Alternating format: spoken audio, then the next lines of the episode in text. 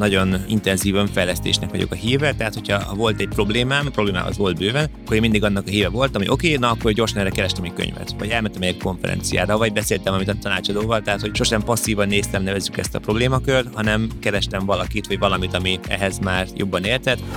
Az időmnek a 90 plusz százalékában az optimumkon dolgozok, ahol az a célom, hogy belőle egy nagy nemzetközi sikersztorit készítsünk, unikorn is szeretnénk építeni.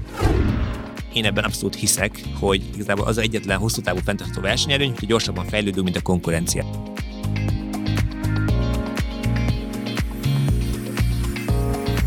Mitől lesz egy cég sikeresebb a többinél? Mi kell ahhoz, hogy egy vezető úgy építse fel cégét, hogy az fenntarthatóan működjön, miatt folyamatosan növekedni is képes?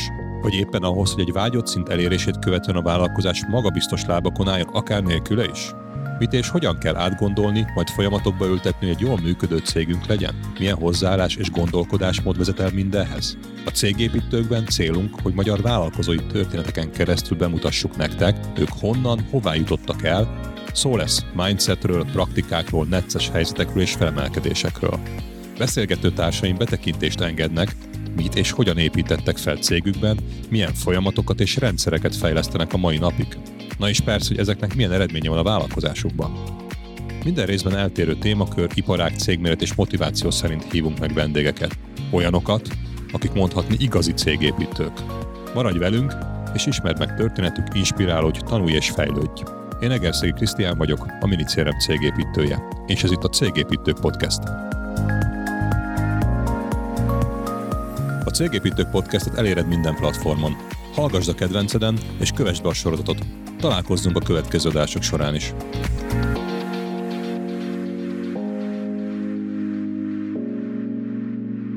Webshop Expert, Shoprenter, Optimon, Conversific, Innonic, elég érdekes lista ez, és szerintem impozáns lista is, és ha ezeket a neveket halljuk, akkor szerintem ki is lehet találni, hogy Mazajdó Csabával fogok beszélgetni, aki ezeknek az egyik alapítója, és elég kemény munka során jutottak el oda, hogy ezek a cégek így sikersztorik lehetnek, és, és nagyon jól működnek. Csabáról, amit én tudok, régebb óta ismerem, hogy ő tudatosan készült cégvezetőnek, a webáruházas sztorival indultak, viszont nagyon gyorsan felismerték azt, hogy itt a egyedi projektekből valami komolyabb és más jellegű céget kellene építeni. Úgyhogy erről majd mindjárt meg is kérdezem, hogy hogy volt ez a, az egész történet. Úgyhogy a Webshop Expertből hogy lett ShopRenter, aztán Optimonk és esetleg bármi más.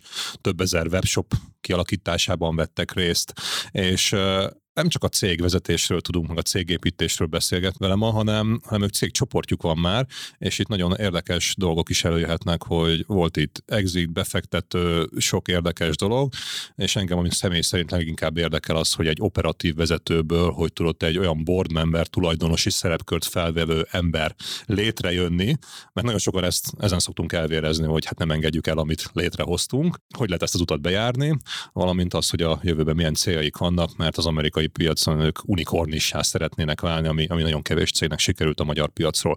Szóval érdekes beszélgetés lesz. Én, én úgy gondolom, hogy ez mindenkinek érdemes meghallgatni. Úgyhogy köszönöm szépen, Csaba, hogy itt vagy velem, és elfogadtad a meghívásunkat. Úgyhogy szerintem csapjunk is bele. Hogy indult nálad ez a tudatos cégépítő karrier?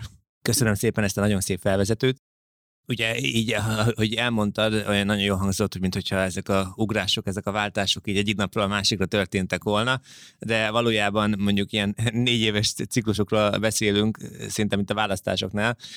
Annyira nem volt ez, ez villámgyors. Mennyi ideig tartott az összes az út, mikor Ugye, indult? 16 éve, 16 éve kb. Ugye 2006-ban indult a Webshop Experts, ugye mint egy webfejlesztő agency, ugye webáruházakra specializálódva, Onnan 2010-ben indítottuk ugye a Shoprentert, 14-ben az Optimonkot, 18-ban az Inonic, kvázi, mint ilyen holding, startup stúdió ugye modell, és nemrég tértem vissza operatívan az Optimunkba, mint, mint, mint cégbe, és ugye valóban, hogy mondtad, a, a nemzetközi piacra, tehát itt azért egy, egy, egy folyamatos váltások voltak, és hát mindig beletellett egy, egy pár évbe, mire ugye felismertük az adott modellnek a, a nehézségeit és, és korlátait, és elkezdtünk tudatosan valami újra átállni, valami újba befektetni, és szépen. Tehát, hogy nagyon ritka volt itt az, egyik napról a másikra való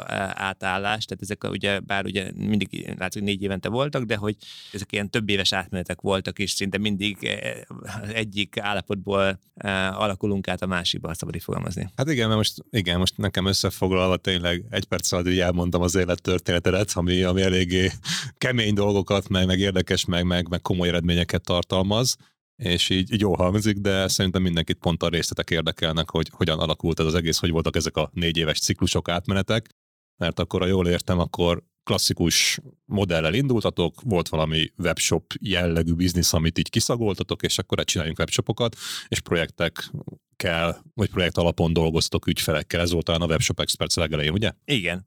Az elején, tehát az, hogy én vállalkozó akarok lenni, azt már tudtam előre is, és a barátainkkal, barátaimmal sokat gondolkodtunk, hogy mit is kellene csinálni, mit is kellene csinálni, és hogy kerestük a világ megváltó ötletet, ami nem jött. Viszont már úgy, úgy Mosszágban csináltam egy pár weboldalt, és akkor jó, akkor na, ne vackoljunk tovább, csináljunk egy weboldalfejlesztő céget, akkor még nem agency-nek hívtuk, ezt most sem agency-nek hívjuk, akkor mondjuk egy, egy webfejlesztő céget csináljunk, és uh, már akkor is uh, aktívan érdekelt, ugye marketingolsgattam itt a könyveket, meg, uh, meg Wolf Gábor tanításain nőttem fel, nevezzük, hogy hát akkor is hát már meghallgattam ezt a, nem is tudom, akkor mi volt ez az anyag, amit, amit akkor, akkoriban adott ki, és a pozícionálásról szólt, hogy akkor pozícionálódjunk valamire. És akkor emlékszem, még a Debrecenben az Aranybika Hotel előtt üldögéltünk egy, az egyik barátommal, és ott beszélgettünk, hogy de mire kéne pozícionálni, mire kéne, legyünk egy, egy, á, csináljunk fórumokat, ne, ne, csináljunk ilyen kis cégesebb oldalakat, ne, ne mi lenne, ha lenne webshop, mert az úgy, ugye közgazdász vagyok egyik oldalról, máskor informatikus, ahol a, a biznisz, meg ugye az informatika keveredik, hát legyen webshop, jó, legyen webshop, és kb. ez volt a, a tudatos stratégia ebben, ebben az egész sztoriban. De akkor még ilyen viszonylag újdonság volt, a, akkor még nem volt annyira elterjedt, mint manapság egy webshop, ugye? Tehát, Így van, akkoriban, hát akkoriban sem voltak webshopok, akkor még ilyen web, ez a fajta, ez egész ilyen e-commerce infrastruktúra, ami már manapság kialakult a webshopok köré, akkoriban még ez abszolút nem volt meg, és mi voltunk az elsők között, az olyan fejlesztő cél között, akik webshopokra specializálódtak. Úgyhogy maga önmagában ez, hogy hogy nekünk volt egy pozíciónk, ez már önmagában kiemelt minket, nevezzük a többi cég közül. Ugye ez volt egyik fő, kvázi fő versenyelőnyünk, a másik pedig az, hogy alapvetően már akkor is egy, nem próbáltuk magunktól megírni az összes weboldalt nulláról, ahogy akkoriban divat volt így a webfejlesztő cég körében, hanem akkor is már nyílt forráskodó eh, webshop rendszereket inkább szattunk testre, amivel sokkal árértékben eh, sokkal jobb megoldásokat tudtunk eh, adni. Úgyhogy nagyjából e-, erre a két versenyelőnyre alapozva indult el ez, ez az ügynökség, zéró vállalkozói háttérrel meg tapasztalattal, de utólag azt mondom, hogy szerintem ez egyik legjobb döntés volt, és, és a mai nap is azt mondom, hogyha valakinek nincsen meg a világ megvált ötlete, ne is várja, ne is keresse, mert egy, egy ilyen agency, vagy bármifajta ilyen, ilyen szolgáltató cég, az egy tökéletes tanulóterep. Én azt tudom mondani, hogy az kvázi egy kis pénz, kis hiba, azzal nem lesz senki szerintem nagyon gazdag, vagy legalábbis nagyon kevesen emelkednek ki olyan szempontból, hogy abból nem lesz unicorn is, meg, meg jet, de cserébe iszonyatos mennyiségű tanulási és hibázási lehetőséget elbír a rendszer, hiszen hogyha a, a világ legostobább dolgát csináljuk is, ott általában egy ügyfelet bukunk rajta, ami, ami nyilván kellemetlen, nyilván fájdalmas, meg, meg, meg rossz dolog, meg, meg ilyesmi. Még ebben a nevezzük a sas, magyarosan mondva sas iparágban a hibáknak sokkal nagyobb súlya van, hogyha itt tanultam volna és itt vétettem volna olyan hibákat, mint a, a, még a, az agency korszakban, akkor valószínűleg nem tartanának ott ezek a cégek, ahol tartanak. Úgyhogy igazából ez az első mondjuk négy év, mint, mint agencyként, ez egy gyönyörű tanulterep volt, ahol a vállalkozás csinyát, binyát, az alap dolgokat szépen az ember magára szedte. Hova jutottatok el egyébként? Ugye nulláról indultatok, azt tudjuk, Igen. és négy év alatt ezzel az agency modellel lett, nem tudom, ügyfél, árbevétel, Olyan létszám. 100, 100 milliós bevételig jutottunk el kb. ezzel a négy év alatt, és olyan 20 szem pár főig akkoriban, ugye nem volt rossz, viszont már akkor négy év után is éreztük, hogy már akkor ez a piac alakult át, már akkor is jöttek be a, a, a csomó konkurens, akik eh, szintén erre, átálltak erre a nyílforrás rendszer fejlesztésére, jöttek más webshopra specializálódott agency is, és hát éreztük, hogy a, a verseny egyre nehezebb, egyre inkább eh, nehezebb eh, 20 embernek ugye ételt ad, adni hónapról hónapra, néha szerencsés hónapokban ugye túl sok volt a megrendelés, néha ugye túl kevés, hát ugye ez, ez a agency létnek a minden előnye és hátránya. És éreztük, hogy hát bizony ebből a korlátai ott vannak, és hogy át kellene állnunk valamifajta előfizetéses modellre. Itt egyébként azt mondod, hogy 100 milliós nagyságrend, akkor itt ebben nem is láttál bele lényegében sokkal többet mert több ember kellett volna, több megrendelés, több operatív szívás, ha így nézzük, hogy ebből Igen. legyen, Igen. és akkor ezért tudatosan kerestétek, mert, mert éreztétek, hogy ezt nem tudjátok így értelmesen tovább é- Éreztük azt, hogy igen, e- ehhez a képességeink, vagy nem is tudom micsoda, ezek ugye limitáltak az, hogy ebből nagy nemzetközi céget építsünk. Ugye már maga a névválasztás, hogy Webshop Experts, azért választottuk ezt a nevet, mert nagy, egy, egy, egy nemzetközi céget akartunk volna ebből építeni. Ez tudatos volt a legelején, hogy nem csak Magyarországban gondolkozol, hanem külföld? Ez abszolút tudatos volt. Utólag derült ki, hogy amúgy ez egy, ez egy rendkívül hülye, névválasztás volt, mert a webshop, mint olyan, azt hittem, hogy egész világon a webshopnak hívják a webshopot, de nem, kiderült, ez egy kelet-európai szokásos vagy sajátosság, és a nemzetközi célpiacokon amúgy, egy amerikai meghalt ezt a webshop, ah, web és shop, az milyen kreatív. ja, kösz. Szóval ott ugye ezt online store-nak, vagy e-commerce store-nak, vagy valami ilyesminek hívják. Szóval eh, nemzetközileg ez nem volt annyira szerencsés névválasztás, de az ambícióinkat azt talán igen így tükrözi. Viszont ezt éreztük, hogy ezt, ezt nem fogjuk tudni eh, skálázni nemzetközire, és ebből nem tudunk egy, egyről tízre vagy százra fellépni, mert maga az egész modell meg, meg minden nem, nem teszi ezt lehetővé, és amúgy tehát technikailag amúgy lehetséges, mert vannak nemzetközi sikeres agency is, tehát egyetemen van, aki ezt tudja csinálni, de valószínűleg ők ügyesebben csinálták, vagy csinálják ezt, mint mi, viszont mi éreztük, hogy ez nem a, nem a mi utunk, és hogy ez az előfizetéses modellben éreztük, hogy több lehetőség is lenne. Viszont hát ugye ott is az volt, hogy oké, okay, de hát ugye, hogy egy Shoprenter, mint bérhető webáruház rendszert elkezdünk, ugye eddig mondjuk adtunk egy millió forintért egy webshopot, most uh, havi 10 forintért kezdünk el adni egy webshopot, hát akkor a kettő az ugye elég erősen nevezzük, hogy konkurál egymással. Úgyhogy hát az egy, az egy elég nehéz eh, átmeneti év volt, tehát 10-től 12-ig, 13-ig, ameddig felépült a shoprenterben egy akkora eh, folyamatos átbevétel, ami már eh, eltartotta a céget, és közben azért, hogy ameddig ez még nem volt meg, addig meg egyensúlyozni, hogy azért legyen azért elég elegendő egyedi megrendelés is, ami ugye folyamatosan, folyamatosan morzsolódott lefele, ugye kanibal, a shoprentek kanibalizálta fel a, a webshopos agency bevételeket, hát az egy, az, egy, az, egy, az egy nehéz átmeneti pár év volt. Akkor kellett hozzá a kitartás, hogy igazából ez nehéz egy olyan döntés meghozni, hogy, hogy engedjük el a jól fizető ügyfeleket, a havi kis apró pénzért, úgymond, és utána fel kellett építeni, és akkor ez két-három évig tartott, amíg kvázi áttáltatok a projekt alapú működésről, az előfizetés alapú működésről, hogy abból is legyen akkora pénzmennyiség, hogy kitermelje az, hogy el tudjátok tartani a, a kollégákat. Ez így van, mert érted, mondjuk, ha van tehát 100 ügyfél a Webshop Expertbe, az, az egy éves bevétel volt. 100 ügyfél a Shoprenterbe, az mondjuk volt havi 1 millió forint, az, az, az kb. Egy projekt mondjuk, a másikba. Igen, igen, igen, egy projekt a másikba, tehát ugye más nagyságrendek mozogtak, viszont eh, cserébe az egy sokkal tervezhetőbb, kiszámíthatóbb, skálázhatóbb dolog volt. Tehát, eh, és ezt akkoriban is láttuk, csak valóban, hogy mondod, kitartás kellett hozzá, ehhez amúgy kellett a nevezzük a naív optimizmusunk is, hogy mindig azt hittünk mindenre, hogy sokkal gyorsabban fog történni, mint ahogy történni fog, és úgy voltunk vele, hogy hát már még egy, még egy fél évig kihúzzuk, aztán utána itt már eljön a, a, a teljel mézzel folyó kánaán, hogy szokás ezt mondani, ami, ami, sose jött el ilyen szempontból, de szépen azért a, a, alakultak a számok, és ugye úgy 14-5-re sikerült az agency-t kvázi teljesen hogy leépíteni, és addigra meg a Soprantel pedig szépen. Mi volt a legnagyobb tanulság vagy tapasztalás, mert mondtad, hogy az első négy év az agency az egy tanuló pálya volt lényegében, és egy sikeresen működő cég egyébként, de hogy miket, mit, mit vették ki abból, amit utána később alkalmaztál, vagy használtál a, az előfizetéses modellben?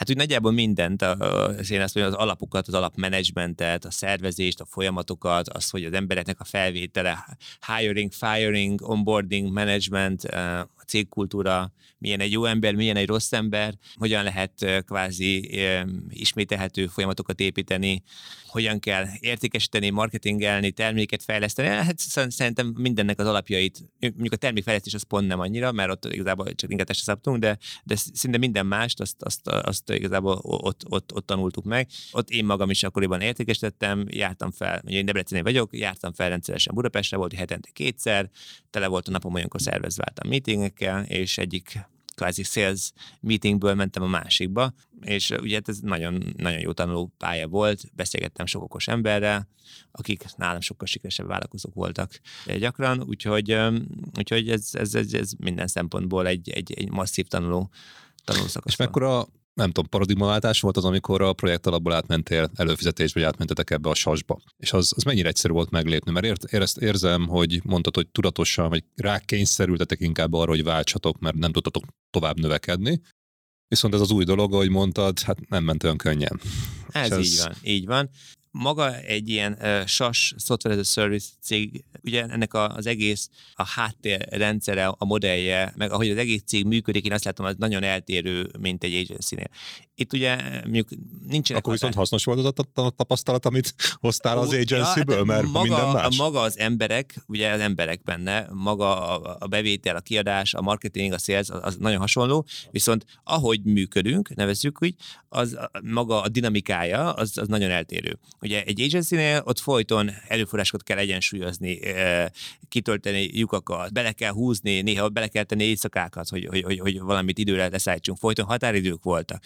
Software service nincsenek ilyenek, tehát az egy, az egy sokkal nyugisabb lét, nevezzük így, hogy mindenki számára, beleértve a cégvezetőit is szerintem, ott, ott, ott, ott nincs, nincs nyomás olyan szempontból, hogy most úristen le kell ezt a projektet zárni keddig, mert különben vége a világnak, mert ha nincs kész kedre, hát akkor majd kiadjuk szerdán, vagy, vagy jövő héten, vagy egy hónappal később, és ott ugye ez volt egy nagyon nehéz váltás. Ugye jöttünk ebből a agency ből, ahol mindig minden sürgős volt, ahol mindig volt egy külső nyomás, itt pedig alapvetően magunknak kellett megteremteni ezt a fajta ritmust nevezzük így, amivel hatékonyan lehetett terméket fejleszteni, hogy legyen egyfajta ilyen um, accountability, minek hívjuk azt, tehát hogy egy belső, ugye mindenki legyen felelős és elszámoltatható azokért a, a dolgokért, amiket csinál, hogy legyenek, legyenek tervek, legyenek végrehajtás, tehát hogy maga az egész céges dinamika, ahogy a, a, a tényleges értéket teremti a cég, az, az, az, az rendkívül eltérő egy, egy, egy ilyen cégben, és hát ugye ott magát az, hogy haladjunk előre, és az, hogy legyen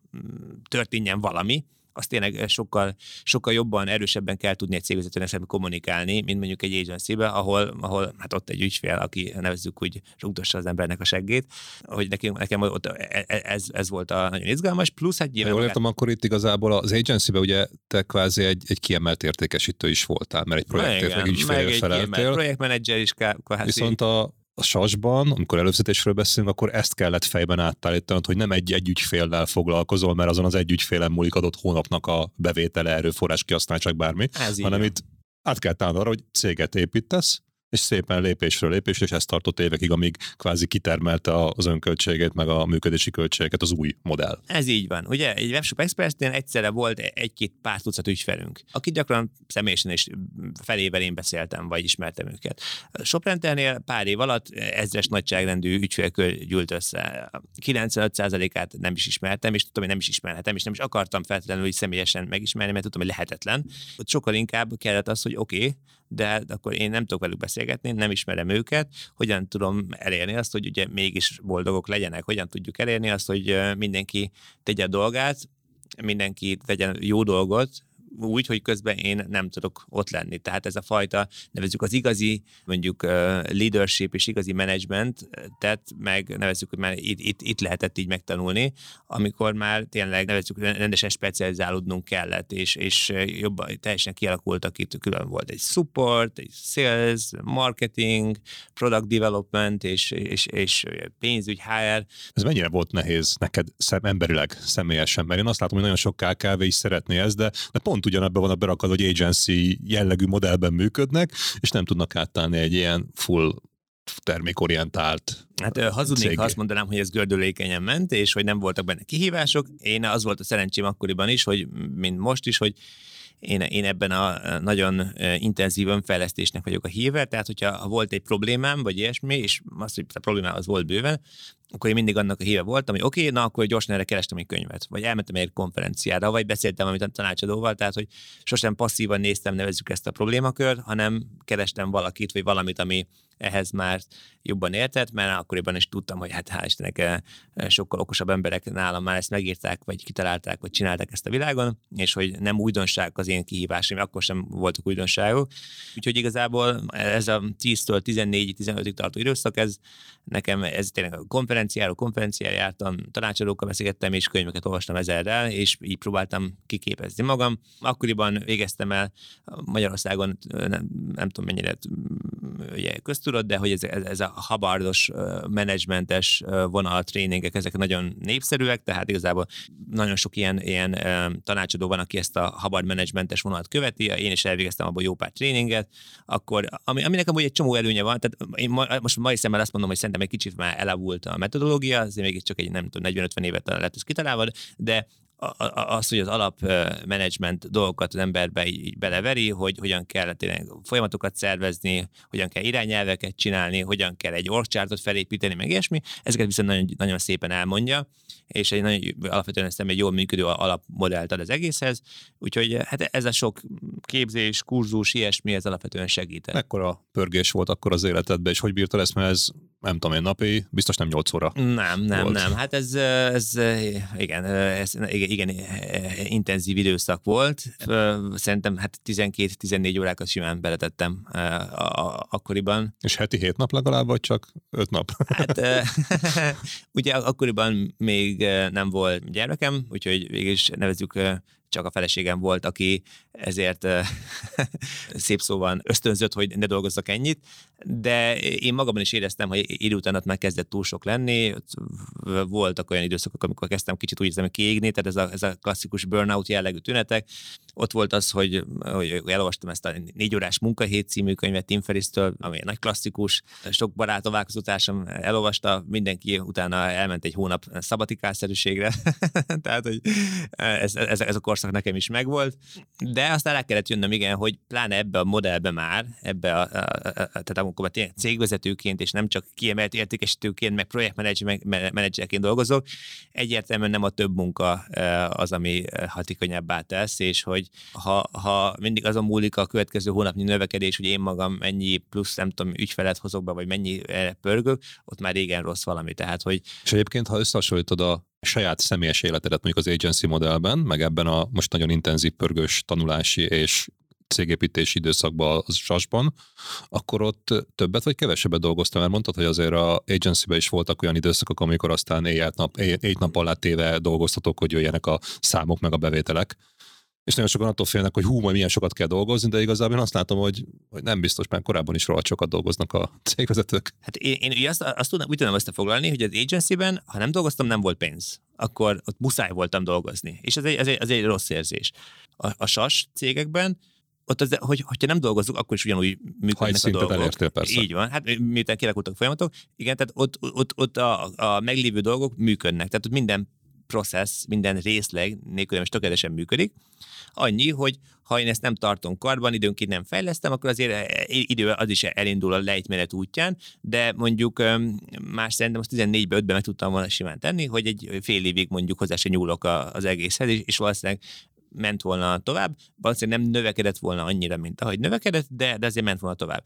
És én ott is dolgoztam, és dolgoz, mai napig is dolgozok, viszont még mondjuk ott az agency időben mondjuk az időm 90%-át olyan dolgokba kell beletennem, ami muszáj volt, ahhoz, hogy, hogy legyen betevő tenni az asztalra holnap, és mondjuk 10%-at tudtam olyan dolgokkal foglalkozni, amihez kedvem volt, nevezzük úgy, ami, ami stratégia, ami, ami úgy ez, ami hogy előre vitt volna. Addig most ez az arány ez inkább fordított 90-10. Tehát ugye az mondjuk 90%-ban a cégben, és nem a cégen, most meg 90%-ban a cégen, és 10%-ban a cégben dolgozok, ha szabad így fogalmazni, ami sokkal, sokkal jobb érzés. A munkamennyiség ugye tényleg, most is sokat dolgozok amúgy, de, de most már tényleg azért, mert, mert élvezem a munkát, és szeretem csinálni, mert, mert csomó izgalmas kihívás van, am, amiket, amiket, amiket imádok pörögni, de, de tudom azt, hogy amúgy meg, ha nem csinálnám, akkor se történne igazából semmi, csak egy pár kevesebb új projekt, új dolog, új, új, új dolog. De még mindig az újdonságokon dolgozok, hogy hogyan lehetne szintet lépni valamiben.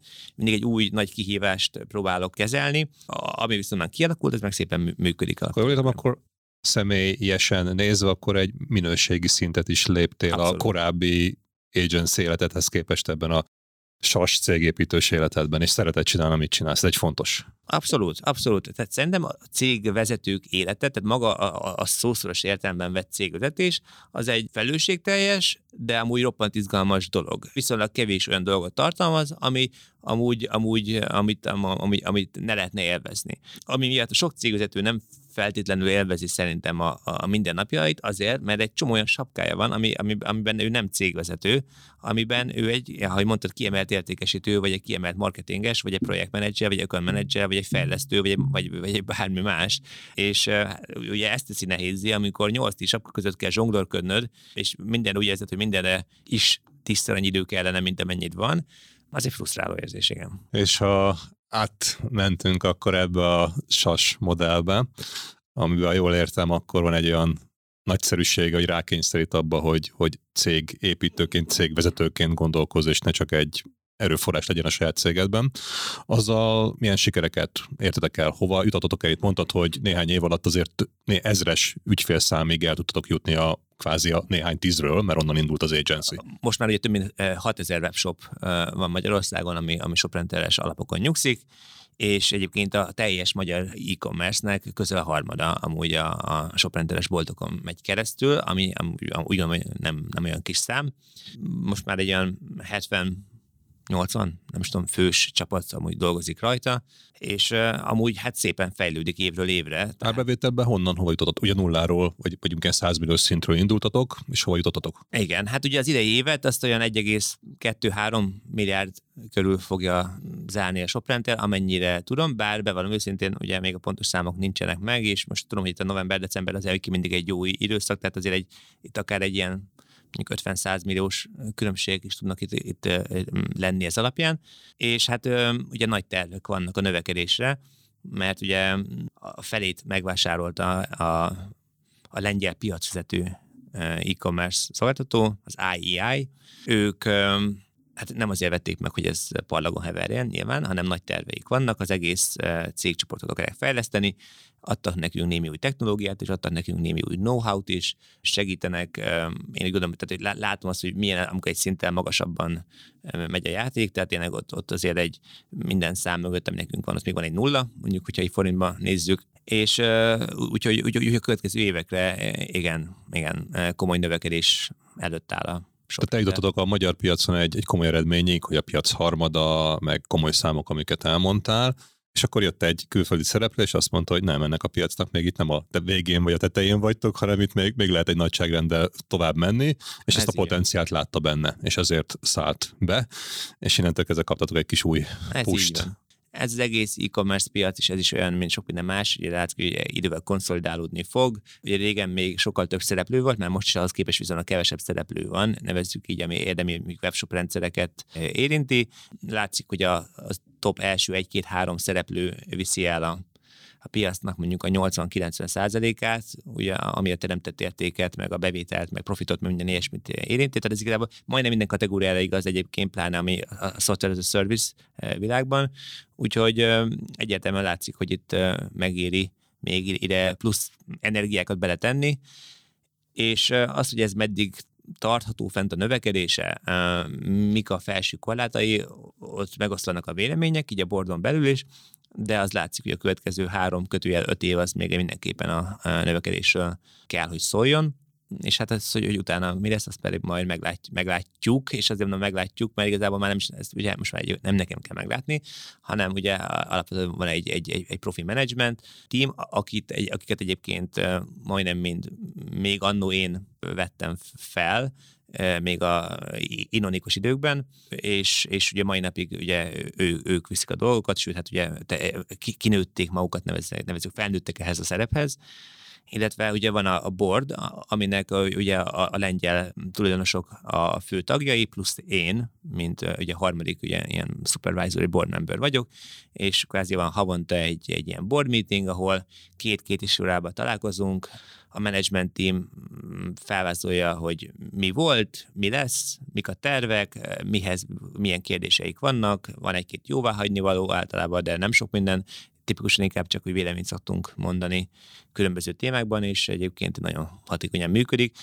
és azt kell mondjam, hogy ja, hát jó látni, hogy milyen gyönyörűen felkészülten érkeznek az ilyen meetingekre, ennyire elő van minden készítve, tehát itt már nem az a hogy fú, itt egy meeting, akkor találjuk ki, mit, mit is kéne csinálni, jellegű e, dolgok vannak, hanem, hanem tényleg csak e, meghallgatom, hogy nézd, van az A meg a B lehetőség, nekünk az A preferál, de ebbe a B-be is van a lehetőség, mit gondoltok kb. És akkor mondok egy véleményt, és e, e, e, ennyi, ennyi az én szerepem ebbe az egész. Hát egy szép ugrottunk egyébként, és ha jól értem, akkor itt a, az, hogy jött egy, egy, egy befektető, aki megvette a cégnek a fejét, akkor ez nem ez volt a végcél, hanem ez csak egy következő fontos mérföldkő, és mentek tovább a növekedés útján, és most már tulajdonosként működsz a, a shoprenterben, onnantól kezdve, hogy agent, ugye most ott kezdtük, hogy agency-ből átálltál előzetéses alapú SAS modellre, és utána egy hirtelen ugrottunk, hogy és akkor piacvezetők lettettek, vagy az egyik legnagyobb szereplője a piacnak megvette a, a felét egy külföldi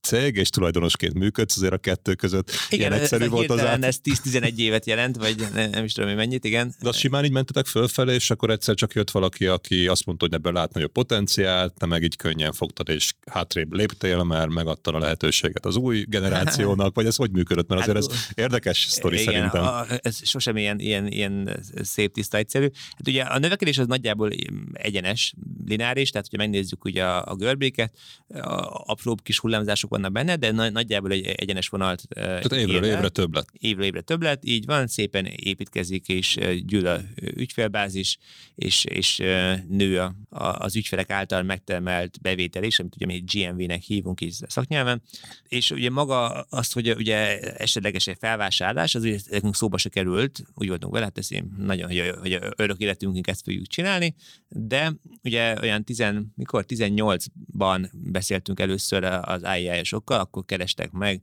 minket először, hogy ugyan már beszélgessünk egy kicsit, meg, meg nézzük meg, hogy nem lehetne itt valamit itt. itt. És akkor mondom, hogy hát három évvel a deal létrejött hát, hát három évvel, durván. igen, igen, igen, közel három évvel a deal előtt beszéltünk először, és kezdődött egyfajta beszélgetés, úgy voltunk vele, hogy á, nem, nem akarjuk eladni ezt az egészet, de nem beszélgessünk, csak kíváncsiak, hogy mit gondolom, hogy meg, hogy mennyit érünk, tudod, hogy ez, ez, ez, egy jó kérdés. Aztán, ahogy beszélgettünk velük, úgy ismertük meg őket, láttuk, hogy, amúgy ez, hogy, hogy itt azért nem öröktől való egy ilyen exit, nem akarják sóval behinteni és felszántani ezt az egészet, meg kirúgni a félcsapatot, meg semmi ilyesmi, hanem nem pont, hogy inkább ők is növelni akarnák, ráadásul tudnának ezt hozzáadni, Ráadásul... Ez egy olyan érdekes dolog, bocs, hogy közül állok, de hogy, hogy ha megveszik a cégemet, akkor biztos valami rosszat fognak vele csinálni. Tehát ez a legnagyobb hülyeség lenne, ha belegondolsz, mert rengeteg pénzt adnak azért, és nekik az a cél, hogy még többet érjen, ugye? Ugye ez attól Csak függ, a... ugye, hogy mi az acquisitionnek a célja. Tehát ugye van, vannak olyan equihire jellegű akvizíciók, ahol tényleg igazából magát a csapatot veszi meg az ember, és a terméket kvázi sóval behinti. Olyan is van, ahol magát a terméket, ugye a piacot veszi meg az ember, ugye mondjuk, hogyha egyik webshop megveszi a másik webshopot egy piacon, akkor gyakran van azért, hogy költséges spóroljanak vele, egy team, egy, egy szoftver, egy valami, eh, ott valóban elbocsátások szoktak eh, lenni. Tehát ugye én ezt mondom, hogy különböző fajta akvizíciók vannak, de e, ez a fajta akvizíció egyszerűen ez egy terjeszkedési stratégia volt a részükről. Ők belátták, hogy már a magyar piac is, meg hát szinte minden piac túl érett ahhoz, hogy oda erőből bemenjenek, és sokkal egyszerűbb egy helyi szereplőt, egy piacvezetőt megvenni, ami nekik árértékben egy relatíve kis összeg, meg kis, kis tétel, mint nulláról elkezdeni és szembe menni velünk, akinek ugye mondjuk volt 8-10 évnyi helyzeti előnye. Tehát ez egy, ez egy ő, részükről szerintem ez egy tudatos és jó stratégia volt. Nekünk pedig, ugye, akik már ugye 2006 óta mm, csináltuk ezt, nekünk ez, ez valamennyire egy, egy kockázat csökkentő tétel is volt, mert úgy voltunk vele, hát, hogy, a, hogy most igazából jól megy a biznisz, és de ki tudja, hogy pár év hogy fog menni, tehát itt azért valamennyire tudtuk így a jövő kockázatot ezzel csökkenteni, illetve hát ugye megint csak ezzel azt láttuk, hogy ezzel plusz biztonságot jelentett a Shoprenterre nézve, kap egy erős háttéranyagcéget, támogatást, plusz tőke, tőkét nem, kap, nem vont be szó szerint a cég, de, de van egy, egy igen, igen erős, ugye nevezzük tőke háttér, tehát hogyha mondjuk akvizíciókat szeretnénk csinálni, arra is sokkal több lehetőség van, így sokkal komolyabban vesz minket a tőkepiac is. Szóval, hogy, hogy sok, sok olyan lehetőség meg kapu nyílt meg ezáltal a Soprentel, mint cég számára is, ami mondjuk egyedül klasszikus magyar KKV mondjuk nem feltétlenül lett, lett volna meg. És ha jól értem, ugye magyar piacon működött a Shoprenter, tehát egy, egy hazai sas cég volt, és nem volt benne még a nemzetközi terjeszkedés vagy nemzetközi piacra lépés. Már pedig azt mondtad a leges legelején, amikor elindultatok még a Webshop Experts névválasztással, és meg volt az a jövőkép a fejedelben vagy szemed előtt, hogy nemzetközi piacra akartok menni mindenképpen. És a ShopRenterrel egyébként próbálkoztatok külföldre menni, vagy csak Magyarországon maradtatok, még itt ezelőtt a tranzakció, vagy díj, vagy befektetés Igen. előtt. Hát ugye e, maga a shop renter, annak is egy angolos hangzású neve van, legalább ugyanolyan ostoba névválasztás volt, mint a Webshop Experts e, e, a nemzetközi terjeszkedés szempontjából, mert igazából ez is egy ilyen kicsit ilyen magyaros szókapcsolat, két angolosan hangzó szót így összekapcsoltunk, magyarul ez így egész jól működött. Nemzetközileg senki nem feltétlenül jön rá abból, hogy ez, hogy ez pontosan mi ez, de, de utólag azt mondom, hogy nem is baj.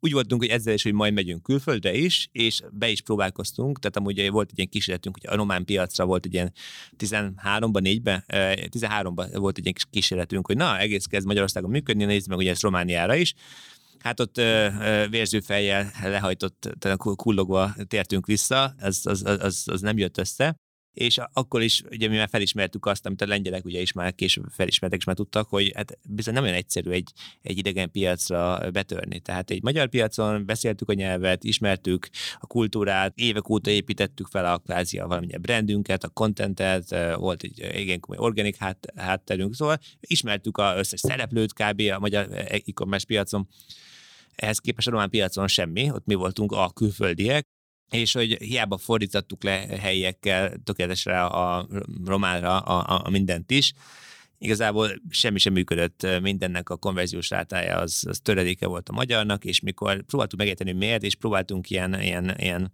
ilyen szörvélyeket futtatni, hogy figyeljetek már, már helyi románokkal, hogy figyelj már, mi, mi, miért nem, miért, szerintem mit látsz ebből az oldalból, és mondom, hibás, látsz rajta nyerteni? Hibás, van benne valami, ami, hát azt mondja, nem, nem igazán de látszik, hogy ezt magyarok csinálták. Mondom, kösz. Ezzel nehéz, nehéz mit kezdenünk. Úgyhogy, úgyhogy azt viszonylag hamar beláttuk, hogy, hogy ez egy túl érett piac az egész, ez az e-commerce, webshop motorpiac, már ahhoz, hogy már 13 is az volt, hogy ezzel elkezdjünk külföldre menni, és akkor elkezdtünk tudatosan keresni, oké, okay, akkor mit lehetne találnunk, mi lehetne az a termék, az a mondjuk nevezzük feature, az önálló funkció, amivel egy önálló startupot lehetne csinálni, egy önálló céget a cégben, ami még egy kevésbé véres óceán, ami kevésbé erős versenyű életpiac, mint, mint mondjuk a webshopozó piaca, és amivel külföldre lehetne menni. És akkor ezt tudatosan elkezdtük keresgélni, hogy ugye milyen olyan nagyobb ugye, feature ötleteink vannak a shoprenteren belül, amiket ügyfelek kértek, vagy amiket látunk, ugye nemzetközi piacokon ugye mennek. Tényleg ott, az, ott csináltunk egy egész mm, tudatos ilyen kutatást, hogy mit lehetne csinálni, és akkor jött szembe ez az exit intent, meg exit intent pop-up, mint, mint, mint ötlet, ami akkoriban még egy nagyon új dolognak számított, úgy, 13-ban, volt egy-két konkurencia összesen, úgy voltunk vele, hát hiszen mi leszünk kb. a harmadik cég, aki ezzel foglalkozik. Csak hogy egyértelmű legyen mindenki számára, ez amikor akarod hagyni a weboldalt, felúlik egy pop-up aglap, és meg tudod adni az elérhetős Így valamiért cserébe. Így Tehát van. egy ilyen egyszerű, szögegyszerű funkció, de Így logikus van, történet. funkció, Aha. és az első optimum változat ennyit tudott valóban, hogy tudtál csinálni egy pop-upot, kiúztad az egeret, felugrott, és tudtál vele is építeni. Amire amúgy nagyon jól működött, tehát erre a konkrét use case erre hibátlanul működött, és ezt, ezt viszonylag egyszer meg tudtuk csinálni, és akkor ugye, ugye gyakorlatilag ugye 14-ben indult el az Optimunk, és akkor, akkoriban még nem volt önálló cég, meg semmi mögötte, hanem akkor még tényleg csak ugye a shoprenteres erőforrásokatból egy kicsit gazdálkodtunk egy kicsit, ugye egy pár, egy-két fejlesztőnek az idejét ugye lekanyarítottuk, egy projektmenedzser, meg az én időmből ment bele nyilván e, e, elég sok rész. Én mindig, ami új dolog, abban én mindig aktívan részt vettem. És jól értem, akkor itt oké, okay, hogy a shoprenternek a forgalmát növelni kell, de akkor itt már tudatosan úgy terveztétek, hogy valami nemzetközi piacra con működő új terméket akartok létrehozni, csak ugye a Shomprinter volt az anyacég, aki ezt Pontosan. lehetővé tette, hogy megfinanszírozta. Így van, ha? így van. Ugye akkoriban még szó, szóba se került az, hogy esetleg erre kockázati tőkét vonjunk be, elég, hanem tényleg ezt kvázi, mai, mai szemben ezt úgy hívják, hogy bootstrapped, hogy a bootstrap tehát, vagy tehát abszolút saját tőkéből finanszíroztuk. Amúgy, ami szerintem nagyon, megint csak egy nagyon jó megoldás. Én furcsálom azt, amikor valaki van egy ötlete, és azt mondja, hogy az nem, nem tud sehova se eljutni, hanem akkor az tényleg az mindenképpen kell neki már x millió dollár ahhoz, hogy egyáltalán egy, egy, egy prototípus megépítsen belőle. Szerintem ez sokkal jobb, jobb megoldás az, hogy tényleg így, így, így kicsibe, kigazdálkodva, okosba az ember az elején validál, validálja a dolgokat, és aztán pláne, utána Pláne egy szoftveres megoldásnál, ugye amikor nem az, hogy egy gyárat kell építened hozzá, tehát ott, ott, ott más a szitu, de amikor szoftvernél ott, ott igazából nem kellenek olyan Ez óriási befektetések. Ez így van, pláne manapság, tehát ugye már 14-ben se volt már olyan nehéz szoftvert építeni, tehát akkor is elég jó nevezzük textekek voltak ahhoz, hogy egész gyorsan lehetett fel, szoftvert fejleszteni. Manapság ez már villám gyorsan lehet, tehát egy kvázi egy optimum képességű szoftvert, egy, egy jó fejlesztő egy hét alatt kis tudása már, de akkori optimumnak megfelelő képességű szoftver hét alatt össze lehet dobni. Nagyon, nagyon jó kész építőelemek vannak, amiből lehet építkezni.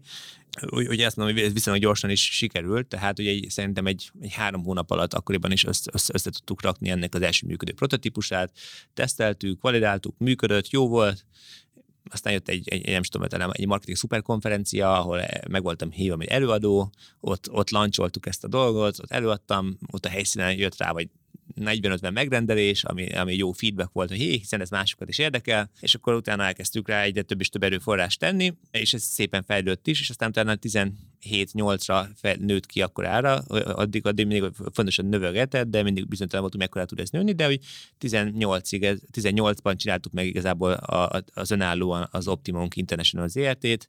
Külön céget. Külön céget. Az mit jelent, hogy addigra nőtt olyan nagyjából akkor ára, hogy már értelmezhető volt egy külön cég? Ez, ez bevételbe, eladott darabszámba, nem tudom, mibe mértétek, hát, hogy ö, életképesnek a, tartottad. Igen, a, tehát szerintem három év kellett ott is legalább mondjuk a 100 milliós bevétel eléréséig, és akkor már ottan jutott, jutott el 18-ra, hogy egy 10-10 párfős tímet önállóan el tudott tartani, és már nem, nem, nem az volt, hogy, hogy mindenhez, mindenben is a shoprenternek a erőforrásaihoz kellett nyúlni, hanem azt mondtuk, hogy jó, már ki tudod fizetni egy dedikált designert, egy dedikált sidebuildert, három dedikált fejlesztőt, egy dedikált PM, tehát mindenből már kvázi tudod sajátukat megfinanszírozni, és mindez rentábilis is volt.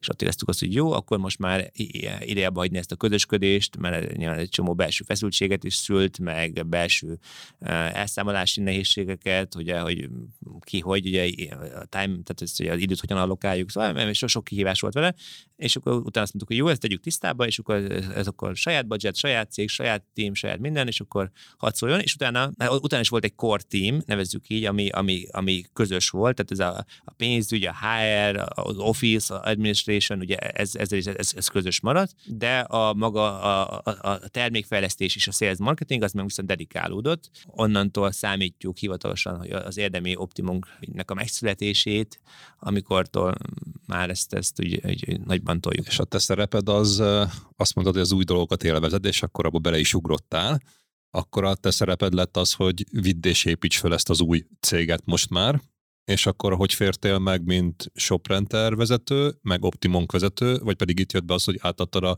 Shoprentert már másnak, hogy vigye ő az operatív vezetést? Igen, ugye, tehát ugye 14-ben, mikor az Optimongot elkezdtük, akkor még so, én voltam abszolút operatívan a Shoprenternek az ügyvezetője, és ez mellette ilyen, ilyen nevezzük, ilyen pet projekt volt, ilyen, ilyen kis hobbi projekt, amire próbáltam annyi időt lekanyarítani, amennyit csak tudtam. De azért a Shoprenterre is nyilván volt tennivaló. Én azt mondanám, hogy mondjuk az időmnek a 30-40 százalékát tudtam mondjuk optimonkkal tölteni. És utána, hogy ez nőtt, úgy láttam, hogy hát ez, ez több időt is, is megérdemel ez a dolog. Házon belül szerencsére nevelődtek a jó vezetők, úgyhogy utána 17-ben volt az, hogy oké, okay, kezdek élni a szűk keresztmetet éreztem, és akkor ugye neveztem ki házon belül a Shoprenter és a Optimum élére is egy-egy ügyvezetőt, mind a kettő belső nevelésű fiatal talentek voltak, én pedig, hát ugye nevezzük így hátrébb léptem, akkor így én nem is tudom már, hogy akkor mi volt a pozícióm, vagy nem is tudom, mi volt akkor a title de hogy hát léptem, és akkor igazából nevezzük ugye a két CEO-val ugye együtt dolgoztam, de úgy, hogy a, úgy, úgy, úgy hivatalosan is, meg, meg, meg ugye a kommunikációs csapatok felé már ugye nem én voltam az ügyvezető, hanem Balázs, meg Niki. És akkor stratégiát vitted, és nem az operatív tűzoltást csináltad mindegyik Így cégben. Így van. Plusz, bevallom, akkor is az volt, hogy oké, okay, már láttuk azt, hogy jó, hát látszuk, ez optimum, ez egész jól működik, hiszen ez így, ez így, ez így, ez így egész jó. Mi lenne, hogyha ezt megismételnénk, és repetitíven elkezdenénk ilyen optimunkokat építeni. És akkor jött az, hogy 17-ben kezdtük el, hogy jó, mi lehet a következő ilyen projekt, és akkor jött a Conversifik, mint, mint, mint, mint ilyen ötlet, akkor kezdtük el szintén ilyen, ilyen spin-offként egy házon belül soprendes erőforrásokban azt is kiépíteni, és 18-ba ugye indult el a Conversifik, és akkor utána jött pedig az, hogy oké, okay, tehát hiszen akkor oda is kell akkor egy, egy ügyvezető. Oké, okay, ott is kineveztünk egy, egy belső ember. És akkor volt az, hogy jó, de hát akkor mi lenne, hogyha ezt látszok, itt vannak itt cégek, vannak, amik mindegyik épül magának, mindegyik között van egy, nyilván van a szinergiák, van egy tudás megosztás, amit egyik tanulat másikra meg lehet osztani, építsünk ebből egy, egy ilyen startup stúdiót, ahol majd futószallagon gyártjuk a sikeres cégeket. Ugye ez volt a koncepciója az eh, Innoniknak, ami ugye 18-ban, de 19-ben megalapítva érdembe, de hogy már 18-ban is már kvázi ezt kezdtük el, és akkor na, utána én lettem az Innoniknek az ügyvezetője, mint startup stúdiónak a vezetője, és akkor ugye voltuk a, voltak a portfólió cégek, ugye akkor már ugye volt ez a, a Conversifik, utána jött egy évvel később a Coders Rank is, meg akkor beszálltunk a Bitnicsába is, mondjuk a Bitnicsába ott, ott ugye ott volt egy ügyvezető, tehát oda hál' nem kellett, de összes többibe ugye miattuk az ügyvezetőt, meg még volt még egy pár másik projekt is igazából, ami már most már nem is létezik, tehát voltak olyan olyanok Tehát nem csak sikersztori volt, hanem, nem, nem, nem, nem, próbálkozások is, amik megjöttek össze. Hogyne, hogyne, igen. Megcsináltunk egy ilyen belső ilyen, nevezzük ilyen startup keltetőt, ahol volt, ilyen, volt két ilyen junior CEO-nak hívtuk őket, két ilyen fiatal titán ifjú srác, akiket, akik közösen validálgattunk ilyen újabb és újabb projekt ötleteket, és néztük, hogy miből lehetne céget építeni. Szóval, hogy ugye 18-9-ben, 20-ban ezen, ezen pörögtem, hogyan lehetne ezt megismételhetővé, repetitívvé tenni ezt az egész dolgot, miközben szépen a Shoprentert, az Optimunkat, a Conversifiket meg alapvetően szépen hát ugye intézték a, az ügy, ügyvezetők. És akkor itt volt a fejedben egy olyan váltás, hogy akkor cégvezetőből kvázi tulajdonosi szerepkörbe léptél egyel hátrébb, az Innonik színeiben, és onnantól kezdve a stratégiában működtél együtt a portfólió cégeiddel, amiből most azért már volt egy pár, így hirtelen.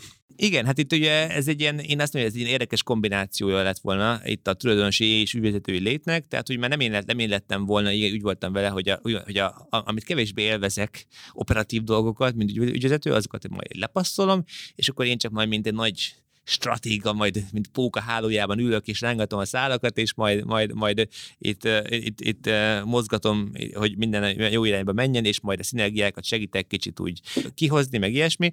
Hát ez nagyon szép álom volt amúgy. Akkor nem így ment? Nem, nem pont így ment, nem akarok hazudni. Hanem, hogy... Itt is kellett egy-két év, mire úgy lehetem, hogy azért Billybe lóg a kezem. Nyilván voltak sikerek, meg volt, ami jól alakult, nyilván, tehát azért nem mondom, sikertelen volt, mert külön-külön egyes cég azért úgy fejlődgettek, de azért egyik sem úgy fejlődött, ahogy azt mondjuk terveztük volna.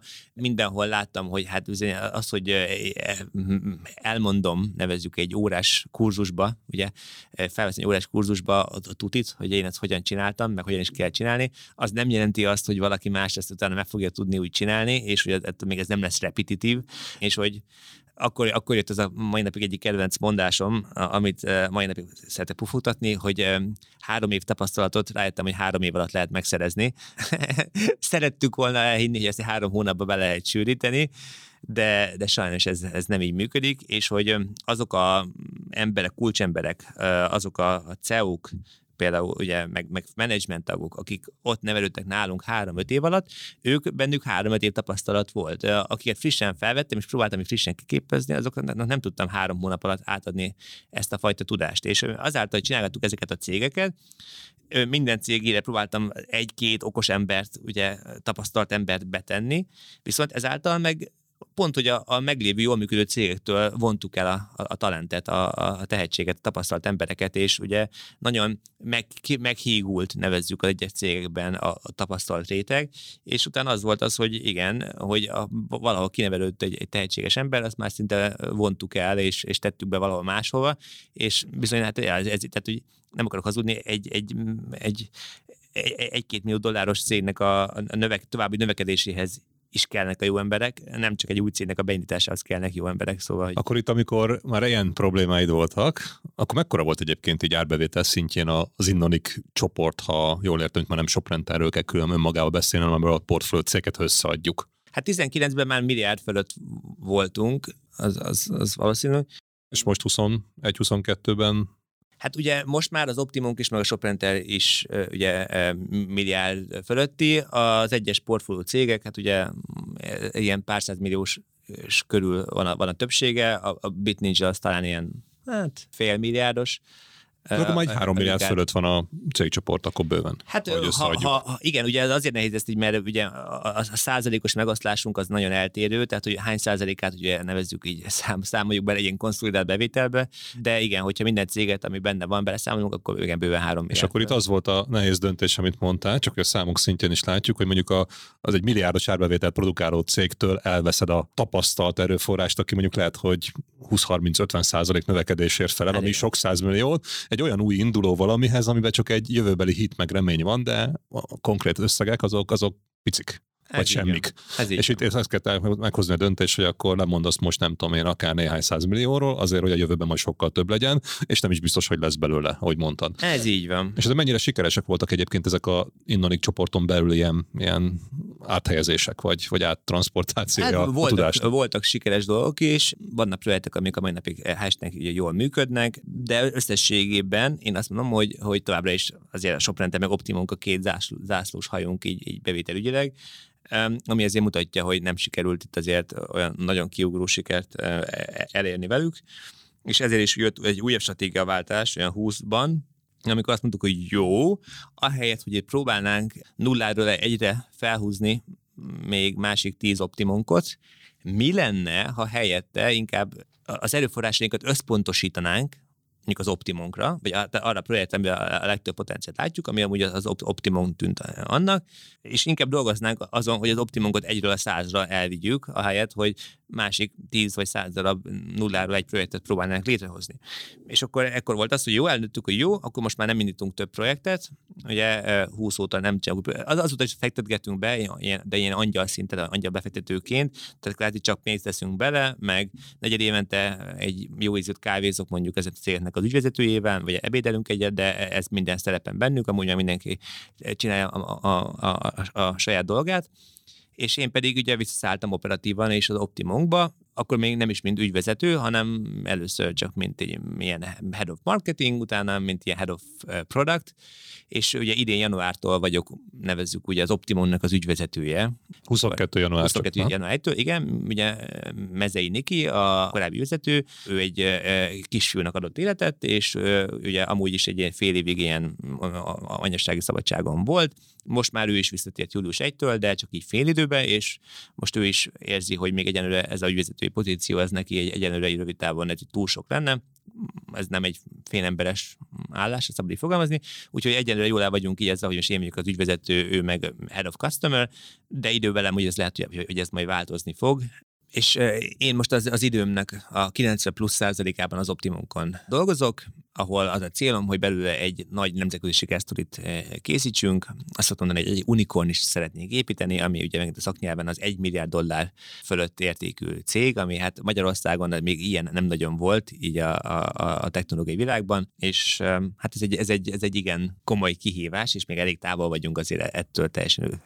Akkor itt volt egy olyan váltásod, hogy végül is tulajdonosi szerepben tetszelektél itt a sok portfólió cég fölött, és akkor volt egy olyan tudatos döntés, hogy nem jött be ez alaprózott stratégia, egy fókusszal menjünk, egy unikorn is legyen egy nemzetközi kassza siker mondjuk így az Optimumból, és akkor abba visszamentél, mint operatív vezető, miközben egyébként még tulajdonosként működsz az Innonikba, tehát mondjuk a Shoprenter tekintetében. Ez mennyire ilyen tudatosodásos állapot neked, hogy hogy egyikben operatív vezető vagy, a másikban tulajdonos vagy, és még sokszor tanácsokat adsz, ez mennyire ment könnyen? Um, vagy? Nyilván ez sem ment hibátlanul, de amúgy nem volt olyan nehéz, mint ami ennek tűnik, mert uh, alapvetően uh, mindig megvolt a következő kihívás, a következő uh, ugye, uh, projekt, amit, amit tudtam uh, pörögni. Én azt látom, hogy azoknak a cégvezetőknek, mely nehezebben az elengedés, akiknek nevezük úgy uh, nincs helyette pótlék, ahol nincs helyette újabb kihívás. Tehát, hogyha valaki nevező csak hátralép, hogy majd ő élvez életet, majd golfozgat, meg, meg, meg vitolázgat, meg ilyesmi, és amúgy nem csinál semmit, ott, ott mindig gondolkodnak az elengedése, legalábbis én azt látom. Mert, mert egyszerűen, ugye, nyilván vállalkozók is, meg, meg az ember szerintem arra van teremtve, hogy, hogy menjen előre, fejlődjön, értéket teremtsen, és nevezük ez a fajta korai nyugdíjazás, ez szerintem nem teszi boldogá általában a legtöbb embert.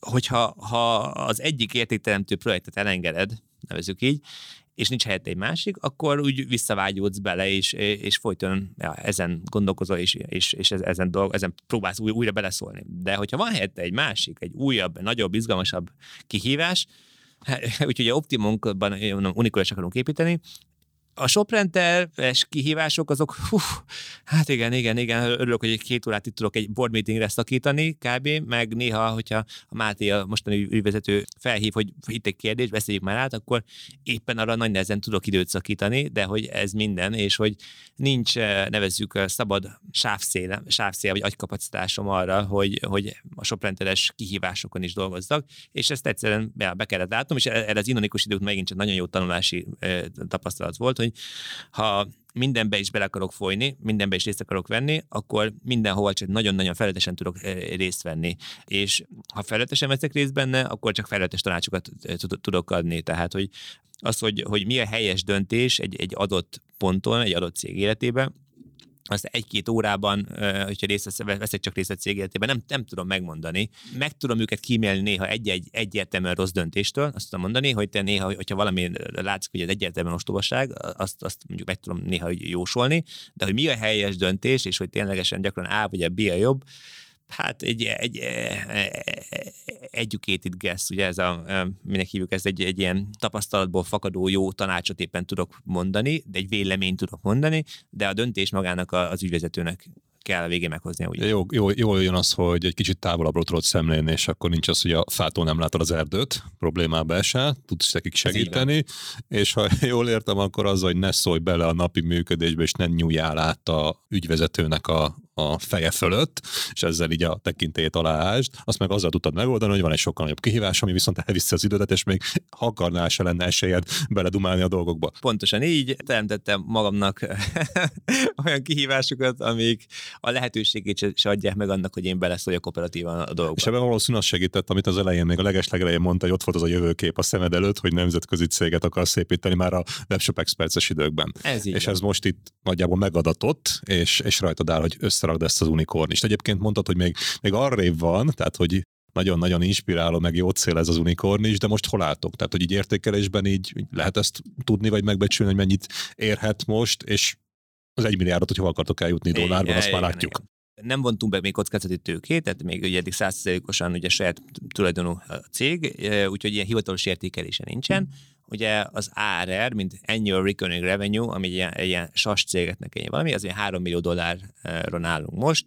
Ez mondjuk ilyen hát a, a, a SAS cégek tipikusan ilyen 8-10-szeres árás szózon szoktak mondjuk mozogni, amikor tőkebefektetés és vagy mondjuk egy, egy, egy, egy tőzsdére menetel van, tehát mondjuk, hogyha így nézzük, akkor mondjuk egy olyan 24 kötőjel 30 millió dollárt érhet ez a cég, ehhez képest tehát még egy olyan 40 kötője 30-szoros, 30-40 szeres ugrás kellene még valuationben, és valószínűleg bevételben is még csinálunk, ami...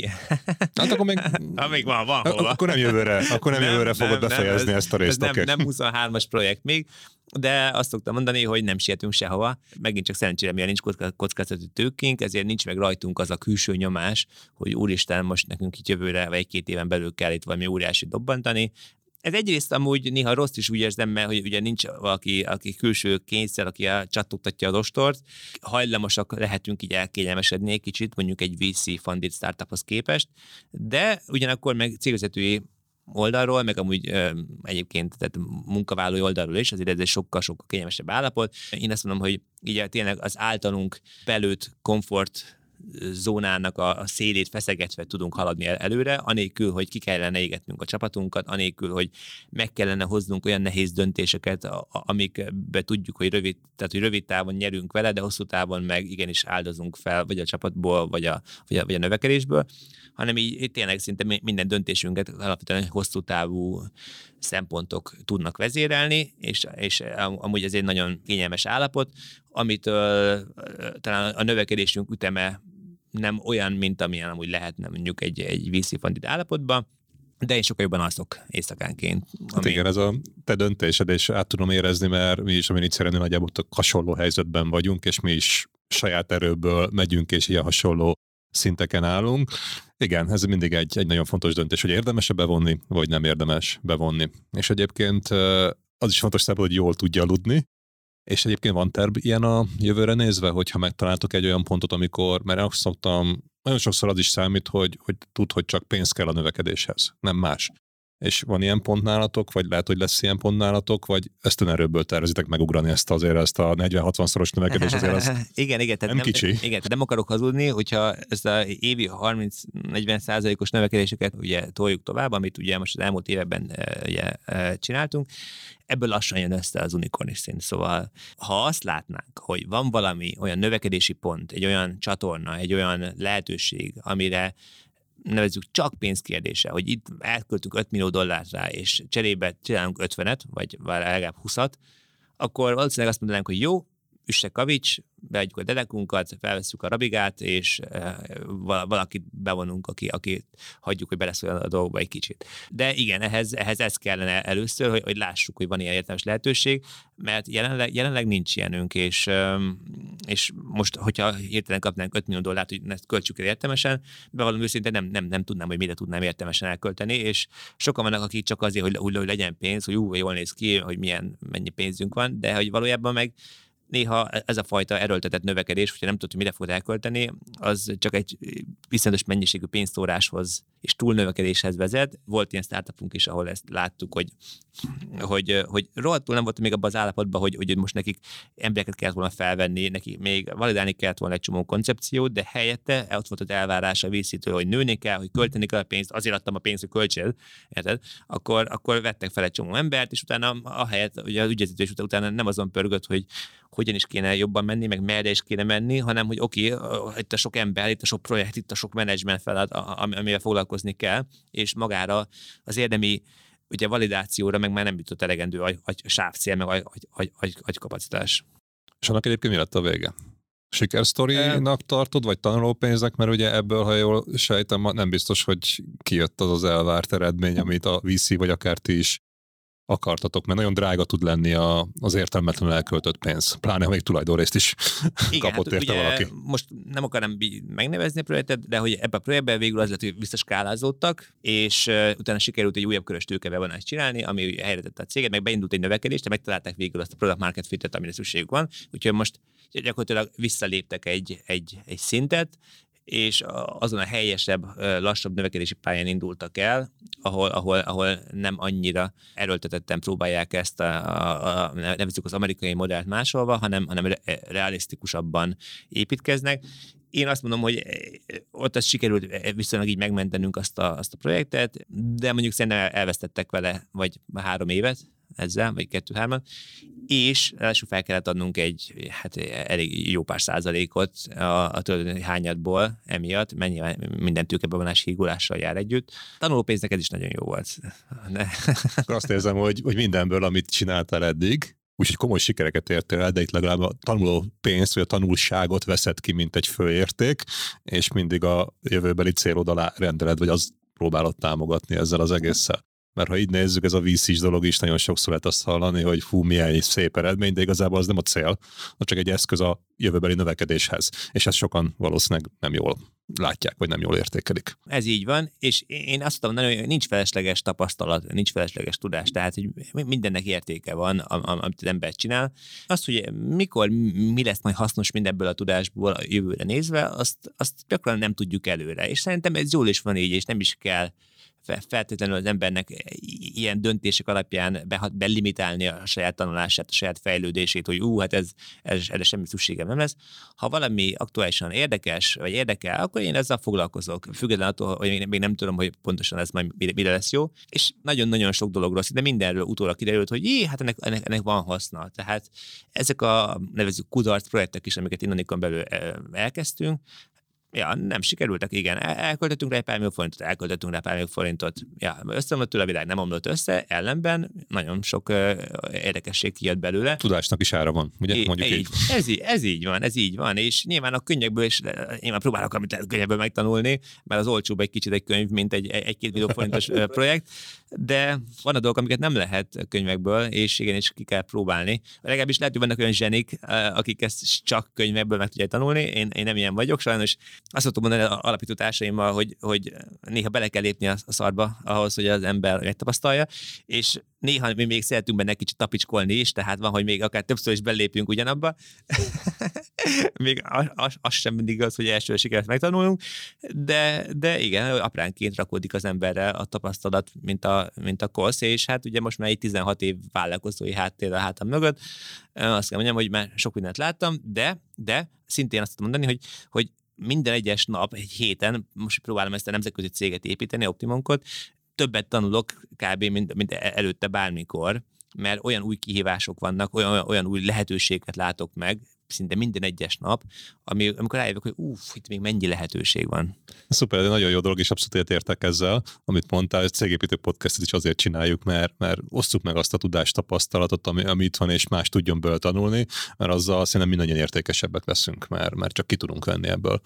Szuper. Na és ha most az Optimunkora visszatérve egy kicsit, ugye volt magyar sas cég, ami sikeres is lehet, mert, mert ott van piacvezető lett, beszállt egy külföldi tulajdonos, aki még magasabbra akarja majd vinni ezt az egészet, viszont ugye neked most az a kihívásod, meg az a következő nagy, mondjuk így, hogy jövőképbe illő célkitűzésed, hogy csináld meg ezt a külföldi sast, ugye? Tehát ha így nézzük, hogy agency, magyar előfizetéses alapú cég, nemzetközi cég, most éppen itt tartasz, és hogy kell elképzelni ezt? Mi a különbség mondjuk egy, egy nemzetközi, meg egy magyar piacra lépő cég között.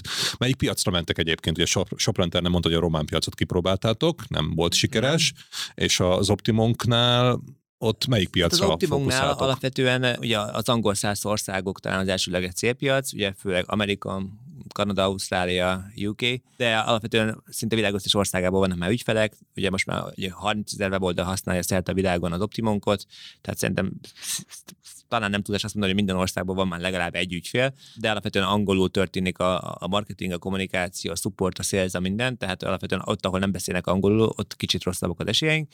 Gyakorlatilag tehát én azt mondom, hogy a különbség a magyar és az amerikai piac között, vagy nemzetközi piac között, tehát mondjuk az, hogy itt egy konkurens, ami mondjuk van Magyarországon, ott jut van rá száz. Tehát csak a exit pop-up ra, amire 14-ben elindultunk, és azt hittük, hogy van két darab konkurensünk. Ugye 17-18-ra már volt egy listánk, nem tudom én, 400 konkurenssel, és már utána azért nem, nem írtuk tovább a listát, mert, mert már untuk, már tuskot kell görgetni az Excelben az aljára egyes alkalommal, amikor be kell tenni, és úgy hogy amúgy mi, minek vezetjük ezt, hogy frusztráljuk magunkat, hagyjuk már. Igen, mert végül is teljesen mindegy, hogy 400 vagy 500 céggel versenyzel, nem? Mindegy. Igen. Nagyon kompetitív a piacod, Tehát pláne ott, az angol ott, ott mindenre nyelvtelen. is van már legalább 10-20 50 konkurencia, tehát ha valamire nincsen, az gyanús. Én azt kell mondjam, az, az, az a gyanús. Az nem azt jelenti, hogy feltaláltad a spanyol viaszt, hanem akkor lehet, hogy valami nem jót csinálsz. Valószínűleg igen, igen. Tehát, hogy én azt mondom, hogy ha valami egyáltalán nincsen, akkor vagy a kutatásunk nem volt elég, elég alapos, arra jöttünk utólag, vagy, az, vagy maga az ötlet volt ostobaság, és én nyilván előfordul mindig valami, hogy néha egy-két gyöngyszem, egy-két olyan új kategória megteremtődik, amire korábban senki sem gondolt, és nyilván a startup, a startup világ ebből épül, de ez sokkal nehezebb ilyet találni, mint ami ennek tűnik. Tehát, hogy a, a, a legtöbb startup, a legtöbb cég, de, de startupok körében is, ugye, amik hivatalosan új dolgokra épülnek, ott is igazából nagyon kicsi közülük a tényleg új ötlet. A többség az inkább is kombináció egyik másiknak, hogy új, itt van egy, egy, egy meglévő startup, egy picit lehetne jobban másképp csinálni, és ott azt számít kék óceán, azt számít szűzpiacnak, ahol még csak 8-10 konkurencia van, mert ott még, hát ott még szinte nincs is konkurencia. Szóval amikor azt hallod, hogy a világon senki másnak nincs ilyen termékes szolgáltatása, mint nekünk, akkor ott, ott, ott, ott, ott nagyon-nagyon nagy kérdőjelek merülnek fel, és gyanakodni kell. Ott, ott, ott, igen, igen. És akkor, ha jól értem, akkor itt a, a piackutatás leginkább az, ami hiányzik, hogy nem ismerik a adott új ötletnek a piacát, akár külföldön, vagy bárhol. Ugye, ha egy új atletről van szó, ugye a fő nehézség az, hogy gyakran annak nincs egy neve, annak nincs egy kategóriája. Exit Intent Pop-up, mint olyan, hogy ez is egy kategória. 14-ben még nem volt ilyen kategória. Hiába kerestem volna rá egy Exit Intent Pop-up, még nem is tudom, akkor minek hívtuk ezt, de akkor még nem volt erre találat, mert nem volt keresése és akkor hogy, hogy találod meg a konkurenciákat? Hát mindenki próbálja maga útján, módján, kézzel, lábbal elmagyarázni, hogy mit csinál, és aztán kell egy pár év, mire ez a piac úgy megéri, konszolidálódik, hogy kialakulja ezt a kategóriát, úgy hogy pop-up. És ez, ez beletelik. És ugye az elején, early stage-ben ez, ez a fajta kategória ismertség, ez, ez, ez még ugye hiányzik.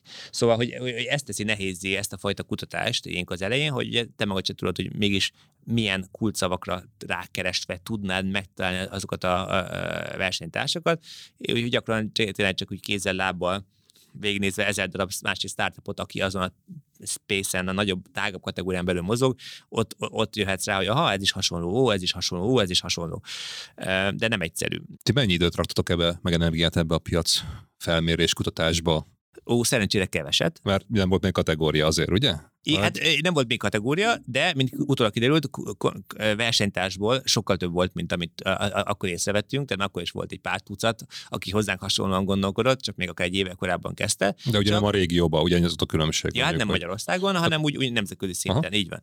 De hogyha akkor láttuk volna, hogy mennyi versenytárs van, meg lesz, akkor egyébként lehet, hogy bele se vágtunk volna ebbe az egészbe, bevallom teljesen őszintén, mert azért ez, ez meg egy frusztráló érzés, amikor látod, hogy ó, itt van másik száz cég, aki már ugyanezt csinálja, ha, akkor most kezdjek én bele 101-nek, de hogy ugyanakkor meg nemzetközileg ez, ez az izgalmas ebben az egész sztoriban, hogy ott hiába van másik száz konkurencia, attól óriási lehetőségek vannak azon az adott piacon. Hiába van száz másik konkurencia. Miért? Mert a piac óriási, és ha oda mész egy mondjuk egy átlagos ügyfélhez, ha csak nem valami szuperétett piacról beszélsz, mondjuk egy e-mail marketing, e-mail küldőrendszerről, ami már manapság vagy webshop. van, vagy webshop, vagy ilyesmi, igen, de hogyha egy viszonylag korai stádiumú kategóriáról beszélünk, akkor oda mész egy átlagos potenciális ügyfélhez, hiába van száz konkurencia, egyiket sem ismeri. Tehát, hogy ott általában nincs ilyen jellegű verseny, sőt, én azt látom, hogy pont hogy az, hogyha száz versenytárs van, az nagyon gyakran azt teszi, hogy, hogy az emberek nem is feltétlenül akarják ezt a százat megismerni, nincs idejük se, kedvük se, meg elmélyülni ebbe az egészbe, hanem olyankor, aki edukálja őket, aki, aki, aki megteremti nekik ezt a kategória ismertséget, ezt a tudást, nagyon gyakran ő, bennük fognak bízni, ő bennük fognak, ő, ő, ő, őtőlük fognak vásárolni. Tehát nevezzük ezek a fajta sales marketing képességek, határozottan e, erősnek kell lenni a nemzetközi piacon, és ugye azt pedig szintén azt teszi, ezt teszi nehézé, hogy, hogy Magyarországon nevezzük, hogy sokkal olcsóbban tudunk mondjuk hirdetni. Olcsóbb a hirdetési költségek, jobbak a konverzió, ha kiküldünk egy cold e-mailt valahova, arra válaszolnak, megnyitják őket, telefonon fel tudjuk hívni, és fel is veszik az emberek a telefon, tehát ilyen fantasztikus dolgok vannak, amíg nemzetközi piacokon meg ezeknek a töredéke tizede. Most mondok valamit, hogyha agency-nek el akarjuk adni az optimunkat, és azt akarjuk mondani, hogy bekopogni, hogy hello, figyelj, itt az optimum, gyere és árult, egy magyar agency relatíve jó arányba el tudunk élni, 50%-ával tudunk beszélni. Egy amerikaiaknál, ha azt mondom, hogy ez a tizede az arány, akkor, akkor nagyon sokat mondtam. De 5% is már siker. 5% abszolút sikernek számít. Ja, 100 cold e-mailből Magyarországon 5-re, 10-re kapunk választ. Nemzetközi, ha egyre kapunk választ, az már nagyon jó aránynak számít, ellenben kapunk három spam jelölést, szóval, hogy tehát, hogy, tehát, hogy minden, minden eh, sokkal kompetitívabb. Magyarországon megint csak ez egy jó, nagyon jó tanuló pénz volt ez a Shoprenter, mert nevezzük középszerűbb.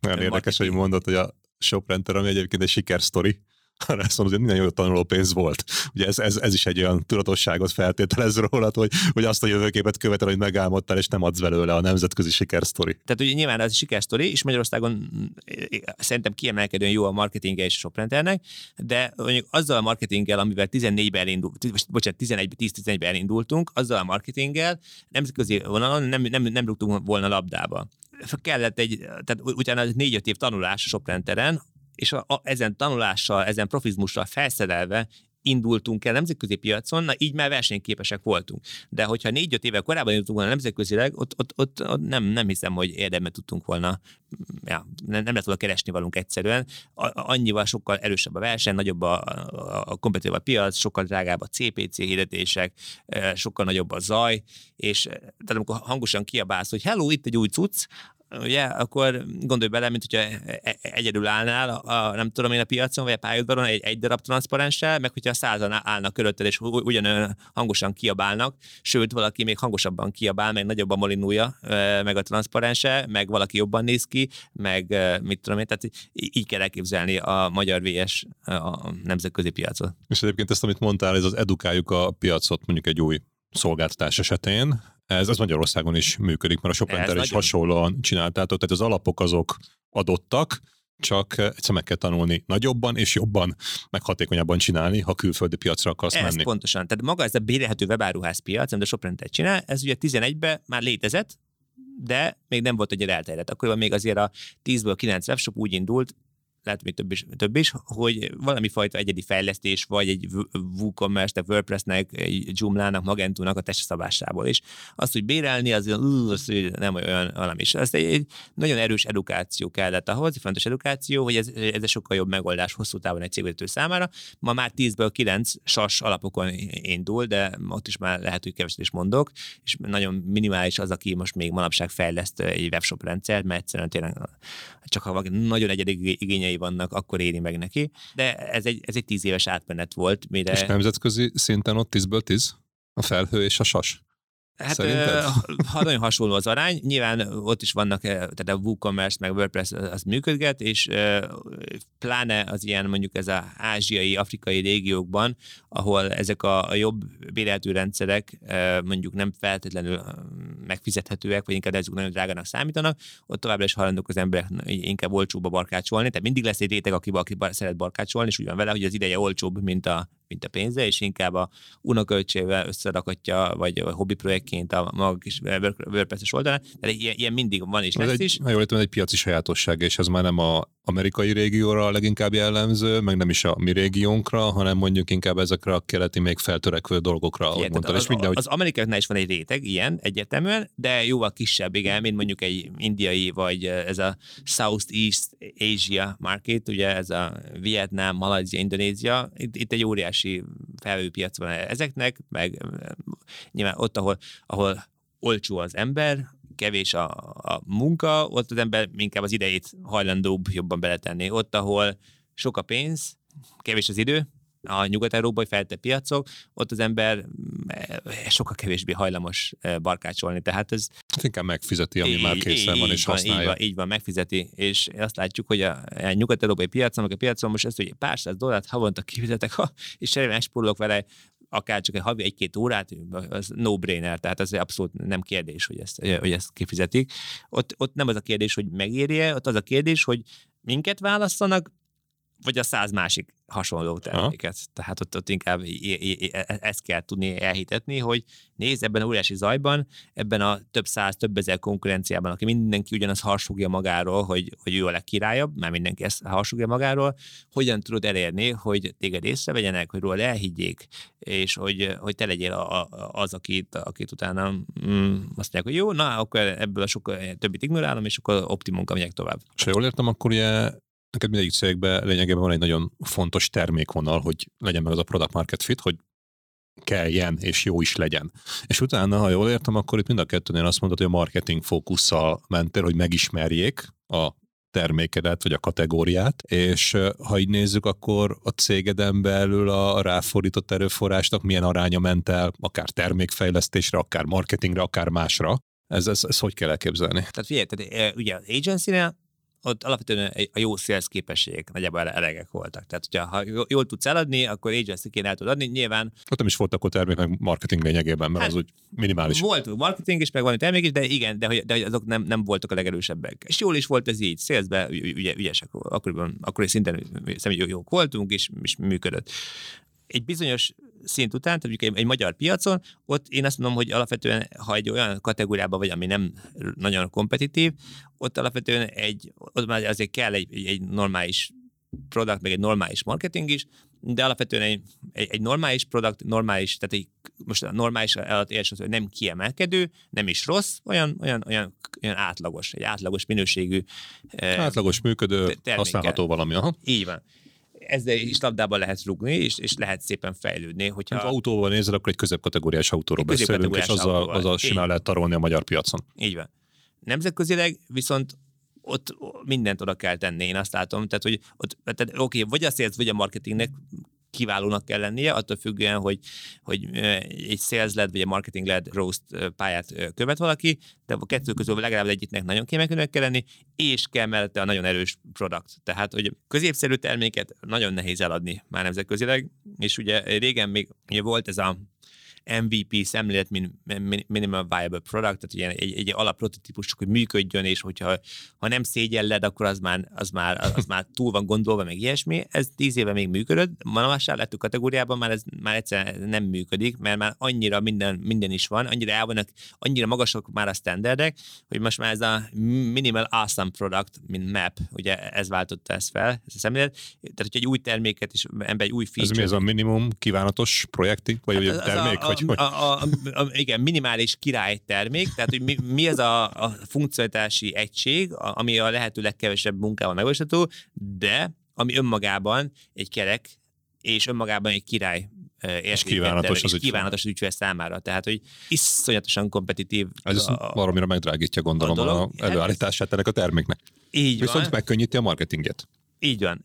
És azt mondom, a mai szoftver, ez a service világban maga a termék, meg a marketing az igazából már nagyon-nagyon összefonódik. Tehát, és hogy már nincs, tehát gyakran azt hiszem, hogy nincs értelme külön beszélni, feltétlenül mondjuk, hogy van egy külön brand, meg külön marketing, meg külön produkt, mert ezek, ezek iszonyatosan összejönnek, nagyon nagy a, az átfedés ezek között, és hogy maga a termék az egyik legjobb marketing eszközött kis túlzásra, hogyha jól van, jól van megcsinálva. Maga a marketing tudja az értéknek egy nagy részét szállítani, hogyha az jól van megcsinálva, és hogy, és hogy ö, nekünk cégen belül is gyakran nagyon sok olyan, olyan projektünk van, ahol gondolkozunk, hogy hát ez amúgy melyik részleghez tartozzon. Ez egy produktos projekt, ez egy marketinges projekt, ez egy success projekt, és hogy általában ezek ilyen koprodukciók, szabad így fogalmaznom, ahol több divízióból is jönnek bele emberek, és résztvevők, és együtt próbáljuk megalkotni őket, mert ezek a, nevezük ezek a silók, ezek már, már megszűntek, és nem, nem, nem, nem lehet úgy hatékonyan manapság se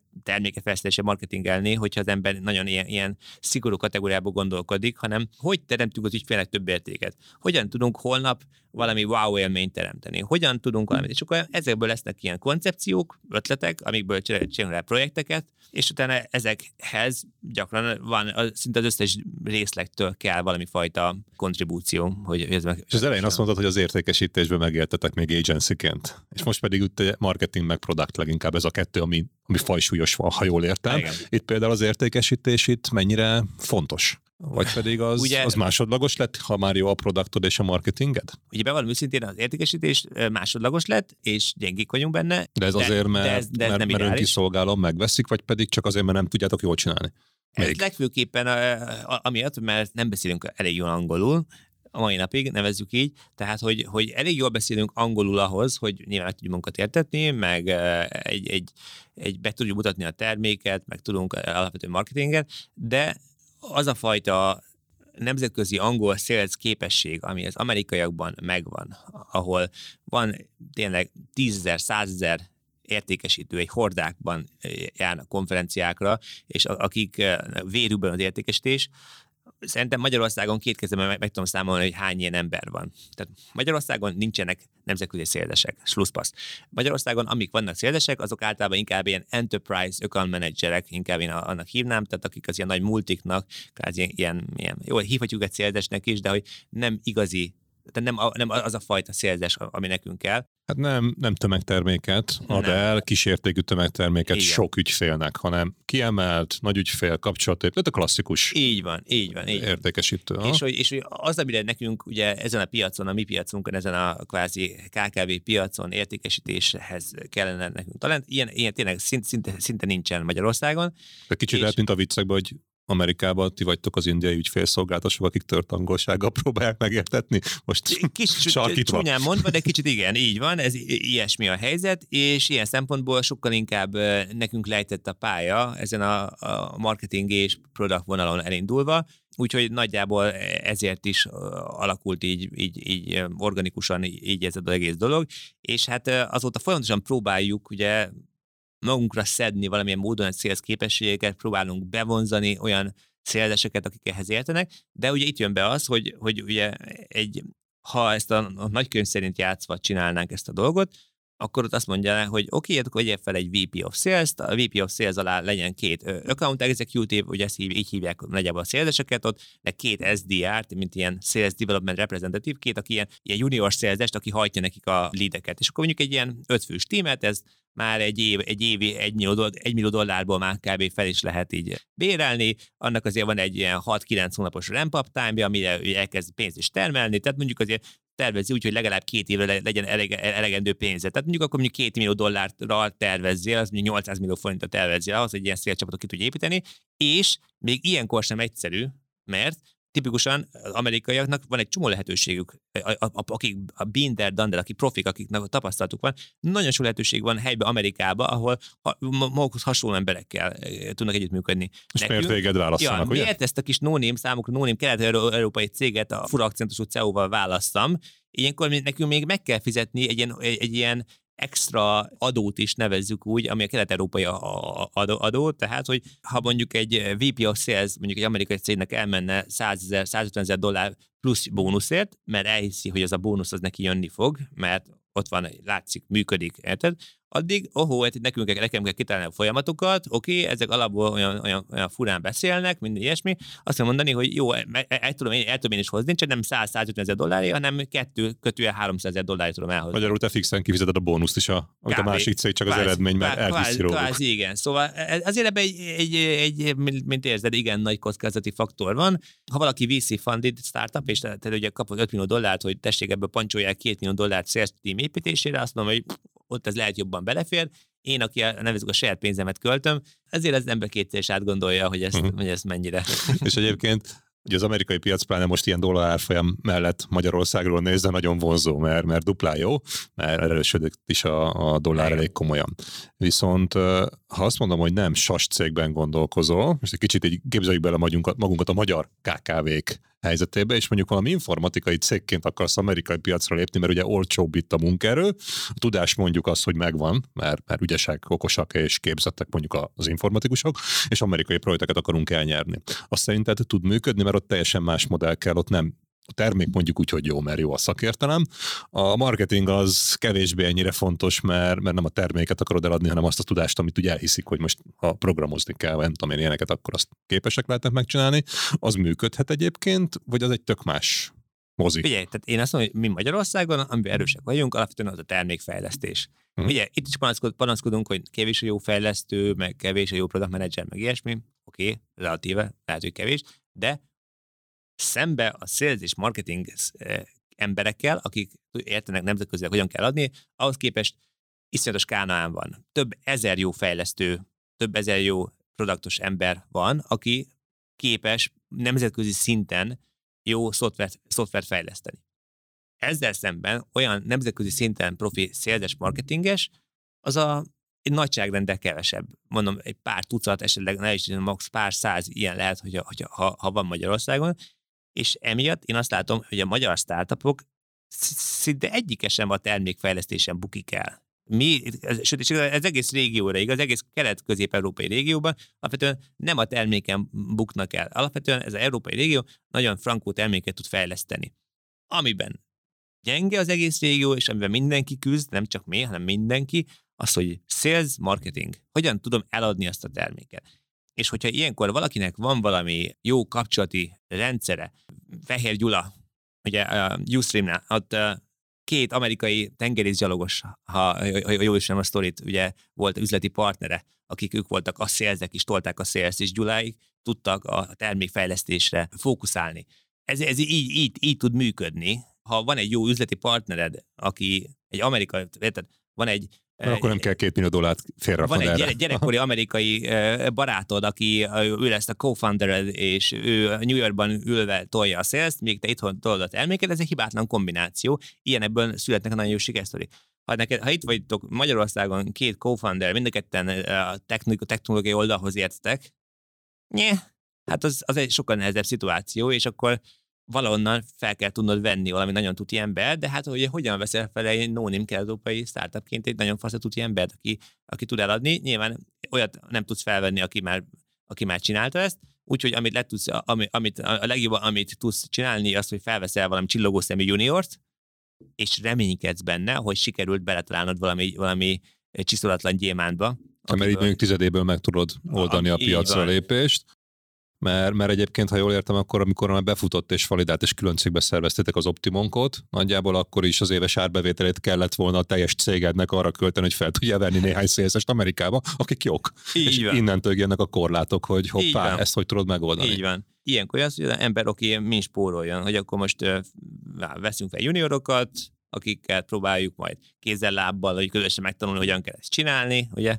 mi ilyenekkel mi is próbálkozunk ilyen módszerekkel, vagy ilyen külső tanácsadókkal, agency-kkel kísérletezni, de hogy ott is mm, mázlik el ahhoz, hogy megtaláld a, a, a jót meg a tutit. Illetve hát ugye van egy-két startupunk, aki vont be kockázati tőkét, és ugye mondjuk a Ricard, ahol látom, hogy mondjuk az ügyvezető Soma mennyit dolgozik ezen, ők az idő, idejének a harmadát nem tudom, Amerikába tölti, szó szerint, ott kint van, és iszonyatos pénzeket költ el amerikai talentekre, de tényleg ebben a 100 dolláros kategóriákban fizeti őket, és így is nagyon kőkemény küzdelem az egész. Most már így nem tudom, három-négy év után, azóta ezen pörög, már kezd kialakulni valami, és most már egész, egész kezd működni a dolog. Tehát ez nem az, hogy három hónapos próbaidő, mint hogy Magyarország viszonylatban gondolkozunk, nem, és ha nem, nem jön, nem. akkor viszontlátás. Ide három-négy év a próbaidő durván, és tízszer agyba kerül minden. Így van. Azért óriási Van egy irodájuk ott Bostonban, egy, ott Kaliforniában, és akkor Bostonban ott ül egy pár ember, ő is, ő is oda megy, ott ül velük gyakran, és ott is ki kellett rúgni egy jó pár embert, jött helyette új ember, és ott is ugyan végig kellett menni, mert azért ott sem mindenki gyöngyszem, tehát csak azért, mert jól beszél angolul, meg el tudja magát adni. Minden amerikai el tudja adni magát, tehát ebben überkirályok így, így lettek nevelve, hogy az önbizalmuk az e- egeket veri. Csak kérdés, hogy téged is el tud adni, ugye? És te meg, te meg mindent megveszel, fú, hát ez na, na, magyar mércével szembe, szembe minden amerikai egy, egy, egy értékesítő istennek tűnik, de nem azok, ők sem. Tehát ott is ugyanúgy vannak jók, rosszak, szóval, hogy ez egy drága dolog, és ehhez gyakran el kell pancsolni egy pár millió dollárt, mire az ember megtalálja ennek a végét. Hogy ez a pár millió dollárt azt, hogy el tud pancsolni, ahhoz meg gyakran hát előtte fel kell mutatni valamit, valamilyen módon, hogy, hogy ez valaki hajlandó legyen hozzád vágni ezt a pár millió dollárt, hogy ezt... Vagy termet ki a másik cégedből, vagy, ugye? Tehát, így, hogy... van, így van, így van, így van. Ja, nincs, nincsenek könnyű megoldások, vagy... És akkor hogy lesz a következő egy-két év, ugye a 40-60 szoros növekedés az Optimum esetében az már, mint célkitűzés ott van, vagy, vagy nem is célkitűzés, hanem kötelezzen elérendő dolog, ha a, célt, hmm. amit I- igen, igen, igen.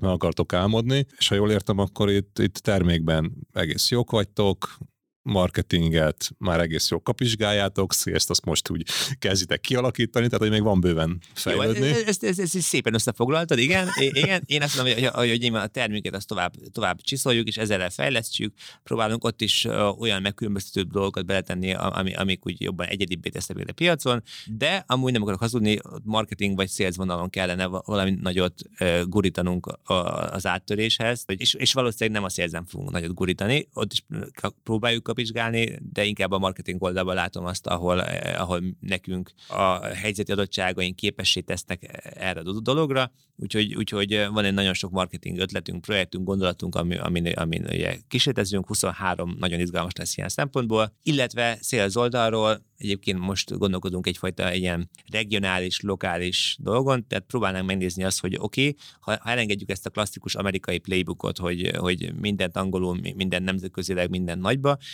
mi, mint európaiak, itt ülünk így a sok kis fragmentált kis ország halmazában, nem -e tudnánk azt a, ezt, a, ezt a helyzeti előnyünket kihasználni azáltal, hogy ugye, hogy Soprenterrel mondjuk egy ilyen román piaci terjeszkedésre próbáltunk, így valami hasonló ilyen lokális terjeszkedési stratégiát is uh, meg szeretnénk próbálni. Nem angol száz nyelvterületen, hanem valahol Magyar, ö, Európában. Így van. Lokálisan. Lengyelül, németül, Aha. románul, olaszul, bármilyen olyan nyelven, ahol megint csak töredék a verseny, töredék a, a piac is töredék, de a verseny is töredék, e- ellenben az A is sokkal kisebb, és egy limitáltabb erő, erőfeszítésekkel, meg sales is lehetne validálni azt, hogy mondjuk, hogy... De hogy több sok bábút tudsz felrakni a térképre, ha így nézzük, ugye, ha országokat kezdünk Így el majd így optimum színre rakni. Igen. És a másik, ami engem mindig csodálatot töltött el, tehát hogy egy Ugye az Optimum, hogy elmondtad, egy nagyon egyszerű dologból, hogy felugrik egy ablak, beleírsz néhány adatot, megnyomod a gombot, és akkor fú, ez milyen jó, és akkor fizetnek érte.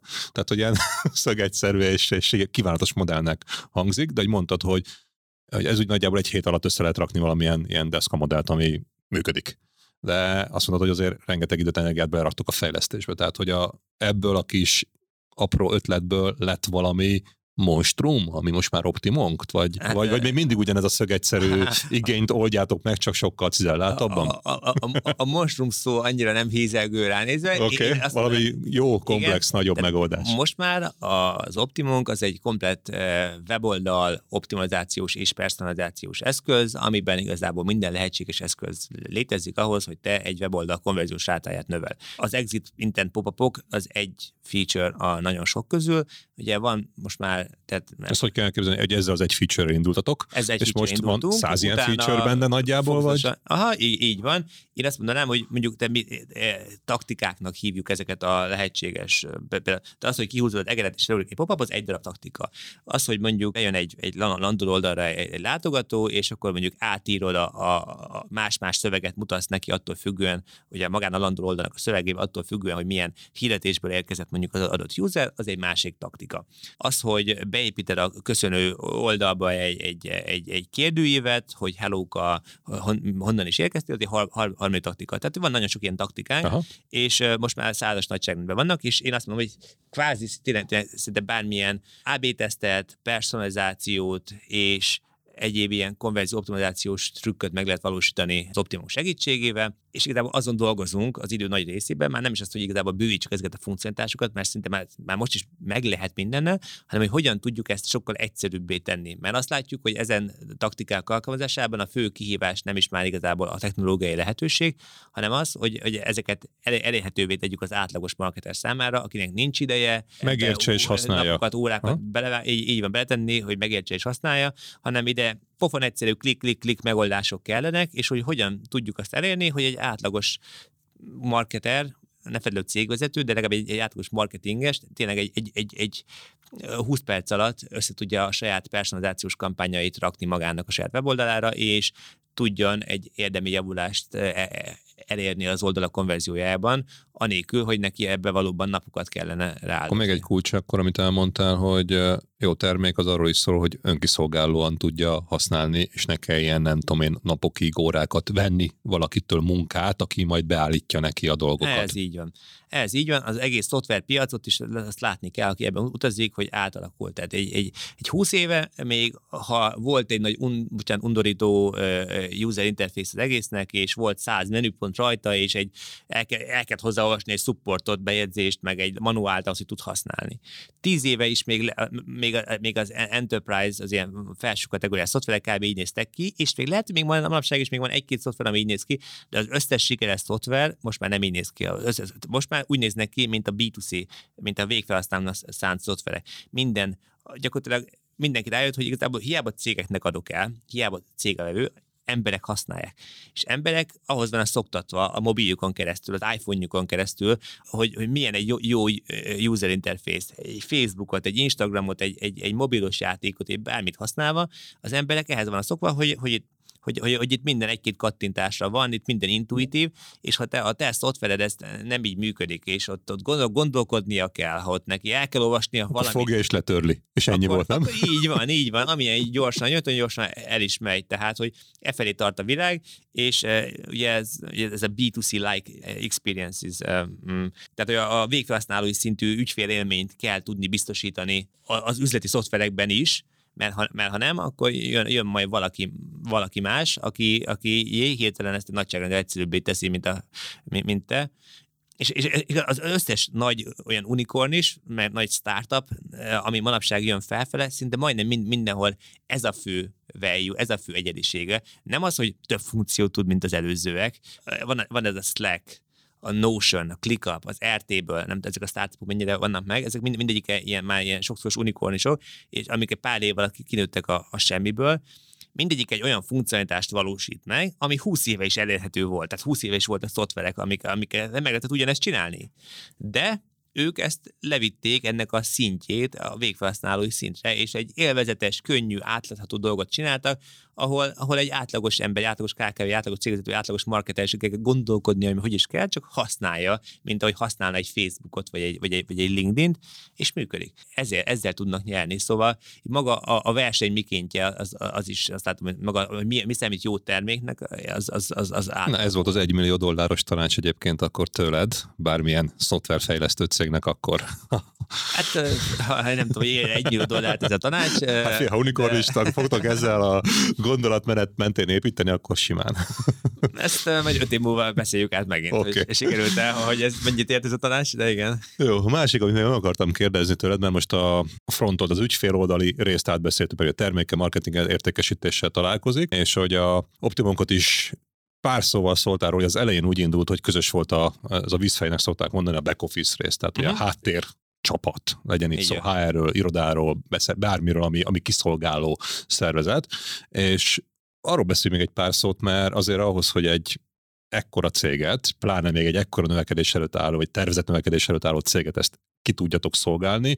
Nagyon sok embernek itt ebbe is beletörik a bicskája. Tehát, hogy, hogy oké, de hogy rakjuk össze, ami, ami mögötte van, hogy utána ne azzal kelljen minden nap foglalkoznod, neked, mint operatív cégvezető, mert ma valami megint eltört, valami nem működik, valami megint hiányzik, és nem a termelésre fókuszált, szóval nem a marketingre, nem az értékesítésre, nem a, arra, hogy jobban ki tud szolgálni a piacot. Na ezt hogy raktátok össze, mert szerintem ez kell ahhoz, hogy hatékonyan működjön egy cég. Nos hát ugye itt ez ilyen paradigmaváltáson e-, estünk át, tehát az elején általában csillogó szemű fiatal fiúk, lányokat vettünk fel, pénzügy HR-re, kb. kitaláltam, hogy nézzenek ki az excel hogy nézzenek ki a, a folyamatok, hogy nézzen ki a, a belső Google Sites-os company portálunk, és igazából lehettem, hogy mit kell csinálni, és csinálták. Szóval ott én voltam, nevezzük így a pénzügyi vezető, vagy a, nem tudom, igen, CFO, mai modern szóval élve. Aztán ez bevallom szintén, ez, ez, ez sose érdekel, sose éreztem magamban jól, mindig a szükséges minimumot tettem, tettem ebbe az egészbe bele, Emiatt azért nevezzük úgy, az alapok működtek, tehát meg be tudtunk adni egy, egy adóbevallást, meg, meg, meg ilyesmi, de ilyen, hogy controlling, és real-time controlling, ilyen, hogy, hogy forecasting, olyan, hogy tehát rendes mondjuk vagyonmenedzsment, meg ilyesmi, mindig döcögött. Tehát nagyon sok olyan, olyan, olyan értékes terület, ami, ami most már tudom, hogy egy értékes terület, és, és, és szükséges, azok olyan gazdátlanok voltak, nem foglalkoztunk vele. De kicsik voltunk, ez jó volt még ott, úgy voltunk vele is, úgy, úgy voltunk vele, hogyha igazából most oké, okay, nem tudom pontosan, hogy majd mennyi a költségem, meg, meg ilyesmi, majd megmondja a könyvelő kb. egy, egy hónap múlva, de mert ránézek a bankszámlára, és több pénzem van ma, mint tegnap volt, akkor az úgy, ez így kb. jó volt controllingnak. Egyszerű, igen. igen Oké, okay, ezzel indultunk. De aztán, ahogy nőttünk, úgy, úgy, úgy jött az igény, hogy hát jó lenne egy kicsit jobban látni, jó lenne egy kicsit jobban tervezhetőséget, hogy belé, néha beleszadtunk abba, hogy, hogy hol, hol a felébe van a pénz. Technikailag azt látjuk, hogy, hogy nyereségesek vagyunk, valójában meg alig van pénz a bankszámlánkon, tehát azért volt jó pár ilyen, és ezek meg, meghozták az igényt, hogy jó lenne ennél egy kicsit komolyabb szintre emelni, és hát ugye volt egy pár ilyen pénzügyi vezető, akit felvettünk, több-kevesebb sikerrel, amíg ugye meg nem találtuk a, a megfelelőket. Igazából ugye az első ön igazán hosszú távon megfelelő ember, ő most a Shoprenternek a, a CFO-ja, a másik, a friss talent nevezzük, ugye, aki egy éve jött a cégcsoporthoz, Zékány András, ő pedig a Optimonnak és Innoniknek a, a CFO-ja jelenleg hát ő egy, ő egy nemzetközi tapasztalattal bíró szakember, négy évig volt Londonban, 11 évig Abu Dhabiba, nagyon sokat látott a világból, kis cégeket, nagy cégeket, közepes cégeket volt mind a két oldalon, tehát ő egy iszonyatos mennyiségű tudást hozott be, olyan tudás, amiről én azt sem tudtam, hogy nekem ez hiányzik ez a tudás.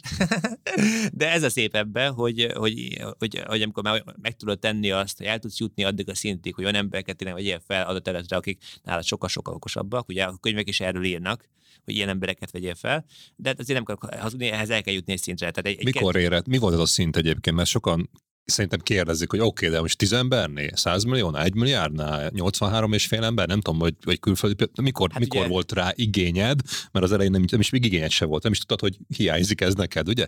Ugye egy, egy, egy pár száz millió körül voltunk a bevételbe, amikor ez maga az igény már, már elég erős volt ahhoz, hogy elkezdtünk a De Soprenter, so, Soprenter, vagy az, hogy az, az, Akkor is volt Soprenter, Optimum, no, minden együtt volt ilyen néhány száz millió. van, de ugye szerintem, hát ugye a Máté, ugye, aki most a Soprenternek a CFO-ja, ő szerintem vagy három-négy-négy éve jött mondjuk szerintem, ugye András meg egy, egy, egy bő éve, viszonylag sokáig tartott azért, hogy 16 éve kezdtük az egészet, tehát az első 8-10 évben igazából nem, nem volt ilyen jellegű szenior, szenior emberünk, hanem házon belül nevelődtek ki, és amúgy tehát, ők is értelmes fiúk lányok voltak, tehát ez nem azt mondom, hogy ők rossz emberek lettek volna, hogy ilyesmi, csak ők nekik általában új, olyan emberek voltak, ugye a pénzügyesek, meg hárosok, akik korábban nem voltak pénzügyesek, háresek, csak értelmes fiatalok, akiknek csillagott a szemük, és amúgy volt affinitásuk az adott, adott, adott témakörhöz, és úgy voltunk vele, hogy meg közösen kitanuljuk ezt a, ezt a dolgot, és hát közösen tanultuk ki, tehát ugye nyilván velük mai napig gyakran sokakkal jó, jó barátságban vagyok.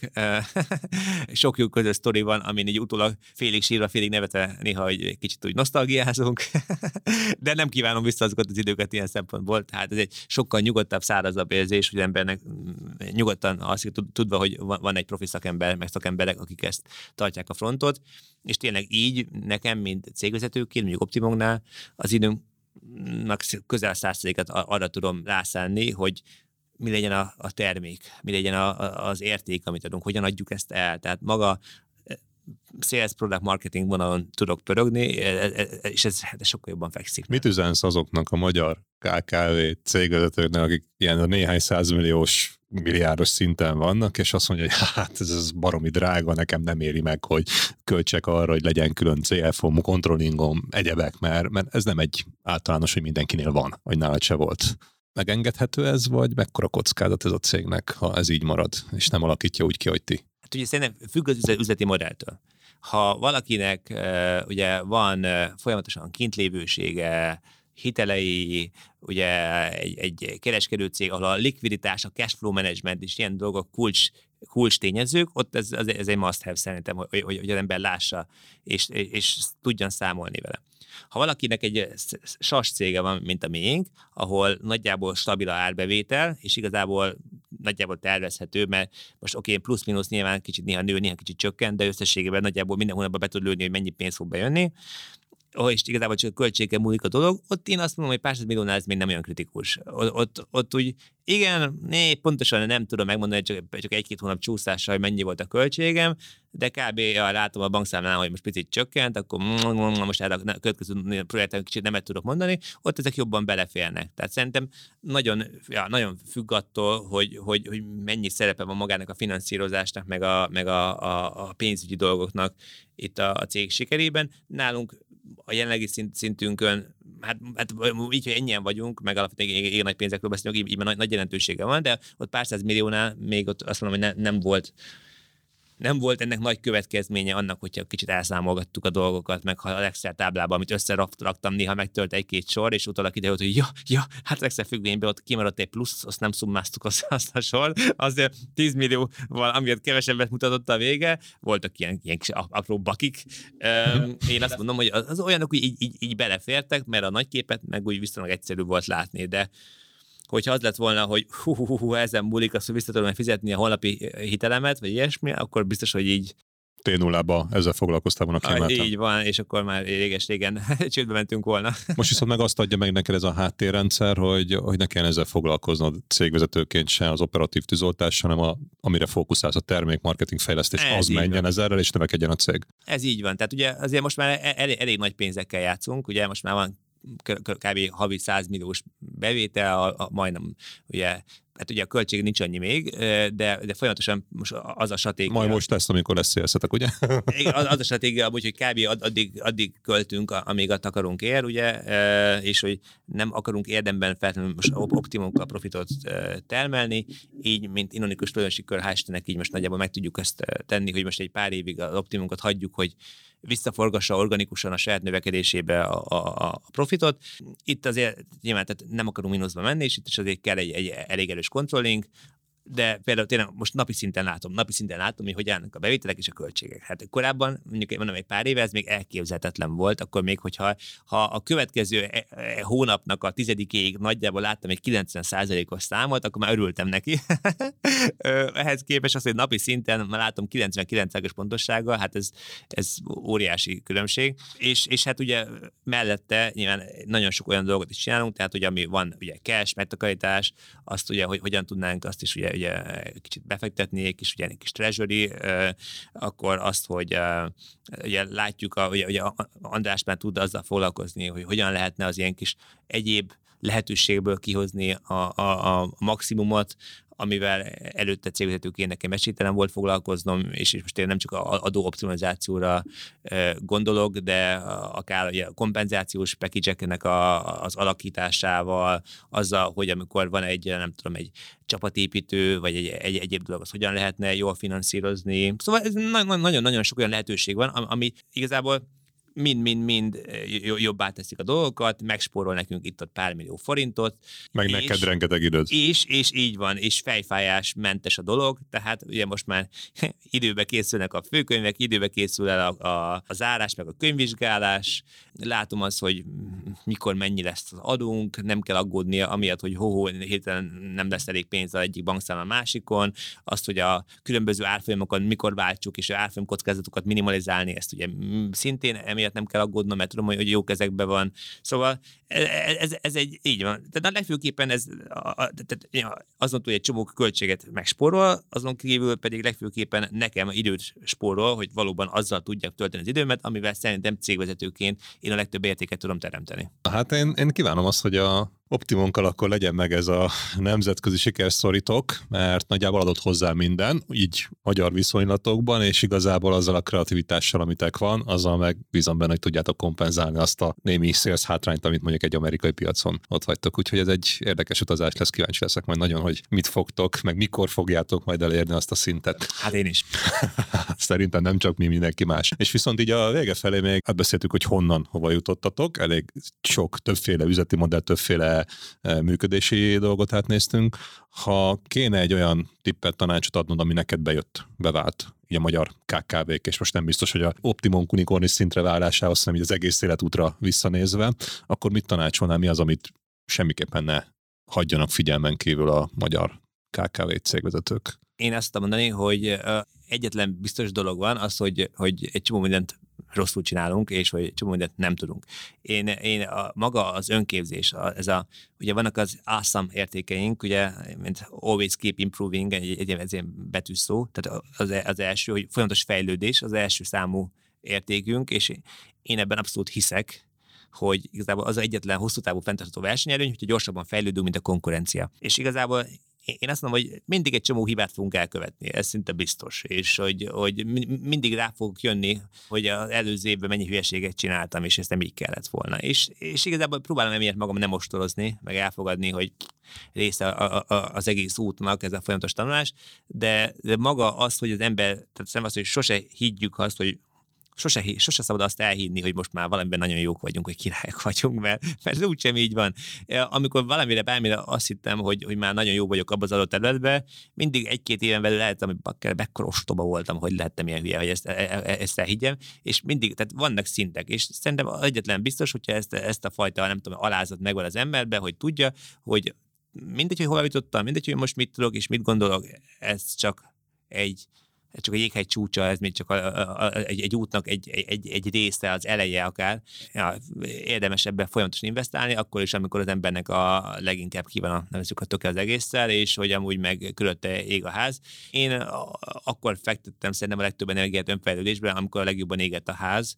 Egyszerűen azért éreztem, mert hogy a, a több munka nem, old, nem oldotta volna meg azt, hogy még hatékonyabban, még gyorsabban öntjük a lyukas vödörrel a vizet, az... az Elhúzta volna, és akkor három évig szívsz, ugye? Így van, az csak ideig, óráig működik, kiégéshez vezet, semmire sem jó. Tehát az, hogy ember mindig szálljon energiát arra, hogy, hogy fejlődjön, hogy visszalépjen, hogy tartson egy, egy, egy retrospektív meetinget, hogy magára az egész életére, az egész cégére, hogy mit csinálunk jól, rosszul, merre megyünk, ott vagyunk, ahol terveztük. Tehát ezeket nem szabad megspórolni. És aztán sokan megspórolják, de nem szabad megspórolni, mert ezek, a, ezek viszik előre érdemben a céget, nem a, a mindennapos operatív pörgés, aminek szintén ott kell lennie, tehát nem lehet azt, azt sem elhanyagolni, de hogy ennek kettőnek valahogy egy egyensúlyba kell, kell lennie.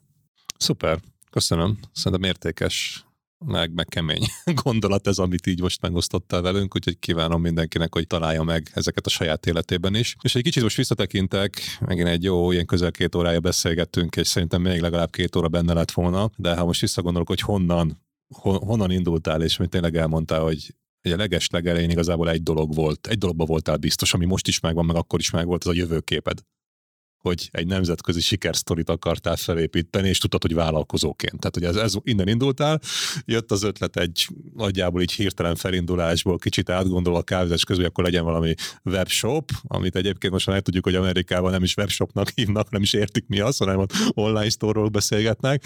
Ez is egy érdekes dolog volt, és abból egy, egy agency, tehát egy projekt alapú működésből a korlátaitokat megtapasztalva álltatok át egy, egy előfizetéses alapú sas modellre, ami Magyarországon egész jól elkezdett működni, Soprent erre sikersztori lett, exit lett, másoknak ez az életük csúcsa, nektek ez is egy tanulási lépés volt igazából a következő szintre lépéshez. Megtapasztaltad, milyen felépíteni operatív egy céget cégvezetőként, aztán utána hátrébb lépni és tulajdonosként működtetni, és, és volt egy nagyon kulcsmondat, hogy, hogy ha unatkoznál, akkor lehet, hogy te is belenyúltál volna, mert mindenki ezt a hibát követi el a cégből, amiből hátrébb léptél, és ezért fogtál és találtál magadnak egy újabb kihívást, ami ugyanúgy a saját köreiteken belül volt az Innonik, a Innonikon körein belül az Optimonk, és ebből egyértelműen azt mondod, hogy egy unikornist akarsz építeni, mert Magyarországon még nem nagyon volt példa, így ebben a szoftveres körökben.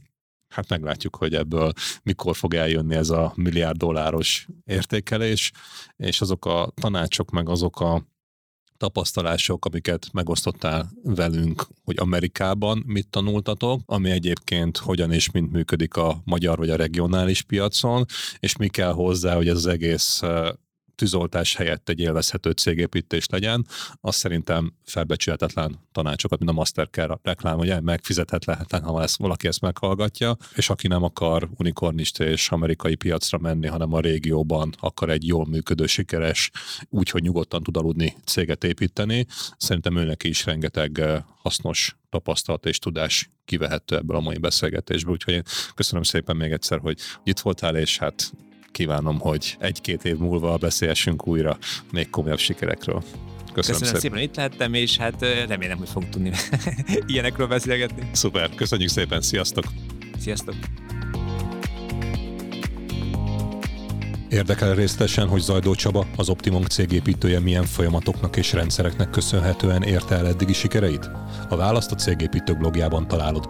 A linket keresd az epizód leírásában. Következő adás vendége Leskó Norbert, a Mini CRM cégépítője. Hallgass bele! Nem pont ugye ez a CRM jó egy multicégnek, mint egy kisvállalatnak, és ezért szerintem nagyon találó név a Mini CRM, hogy ez egy olyasmi arra való megoldás, mint amire van mondjuk egy nagyvállalati CRM megoldás, de ez kifejezetten kicsiknek van kitalálva, ami egyrészt a elérhetőségét is jelenti árban, másrészt az elérhetőségét komplexitásban, és megtanulhatós a bevezetés komplexitásban is, akkor egyszerűbb, könnyebb. 18 főig tudtuk ketten elvinni a céget, amikor a teljes csapat mondjuk 6-7 fő volt, addig kényelmes, kellemes volt minden, addig volt időm gyereket sétáltatni, meg altatni, meg ilyenek. Amikor már voltunk 10-12-en, akkor már lányomra már kevesebb időm maradt, amikor már 17-en voltunk, akkor már 18-an már kifejezettem GTD könyvet bújtam meg, újra levettem a Scrum könyvet, hogy lehetne az egész cégre áthúzni, mert már éreztem, hogy ezek el süllyedne sok melóban. Igazából ez nem csak nekünk probléma, nagyon sok ügyfelünknek is. Mi lenne ezt a CRM fogalmat, mert eddig is eléggé tágan értelmeztük. Lenne, ha belevennénk a ilyen belső projektek kezelését is, meg akár ügyfeles projektek kezelését is a CRM fogalomtárba. Ha már ilyen operatív CRM-et sem, azt jelenti, hogy a napi feladatok kezelését oldjuk meg a CRM-mel. Elkezdtünk egy projektmanagement terméket fejleszteni magunknak is, ügyfeleinknek, és az ott a célunk, hogy ha Trello-t boldogan váltjuk ki, akkor egy jó terméket fejlesztettünk tipikus gyengém, ezzel nem biztos, hogy vagyok, hogy a legutolsó ötlet az mindig sokkal fényesebbnek látszik. Igyekszem mindig az új ötleteket a lista aljára tenni. És akkor, ami tényleg jó ötlet, azt, úgy, azt minden héten följebb húzom, hogy hát ez csak jobb. Így ami beérlelődik, kidolgozódik, több héten át, több alkalommal megy előre a prioritás listában, azok általában tényleg jó ötletek.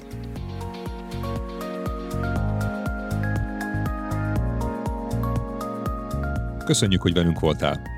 Kövesd a cégépítőket, amit megtalálsz kedvenc podcast platformodon. Hallgassd a sorozatot, értékeld, bízom benne, hogy öt csillagra, hozd meg másokkal, és találkozzunk a következő adások során is.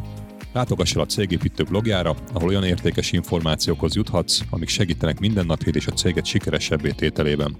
Tanulj és inspirálódj velünk, legyél jobb minden nappal. Én Egerszegi Krisztián vagyok, és ez itt a Cégépítő Podcast.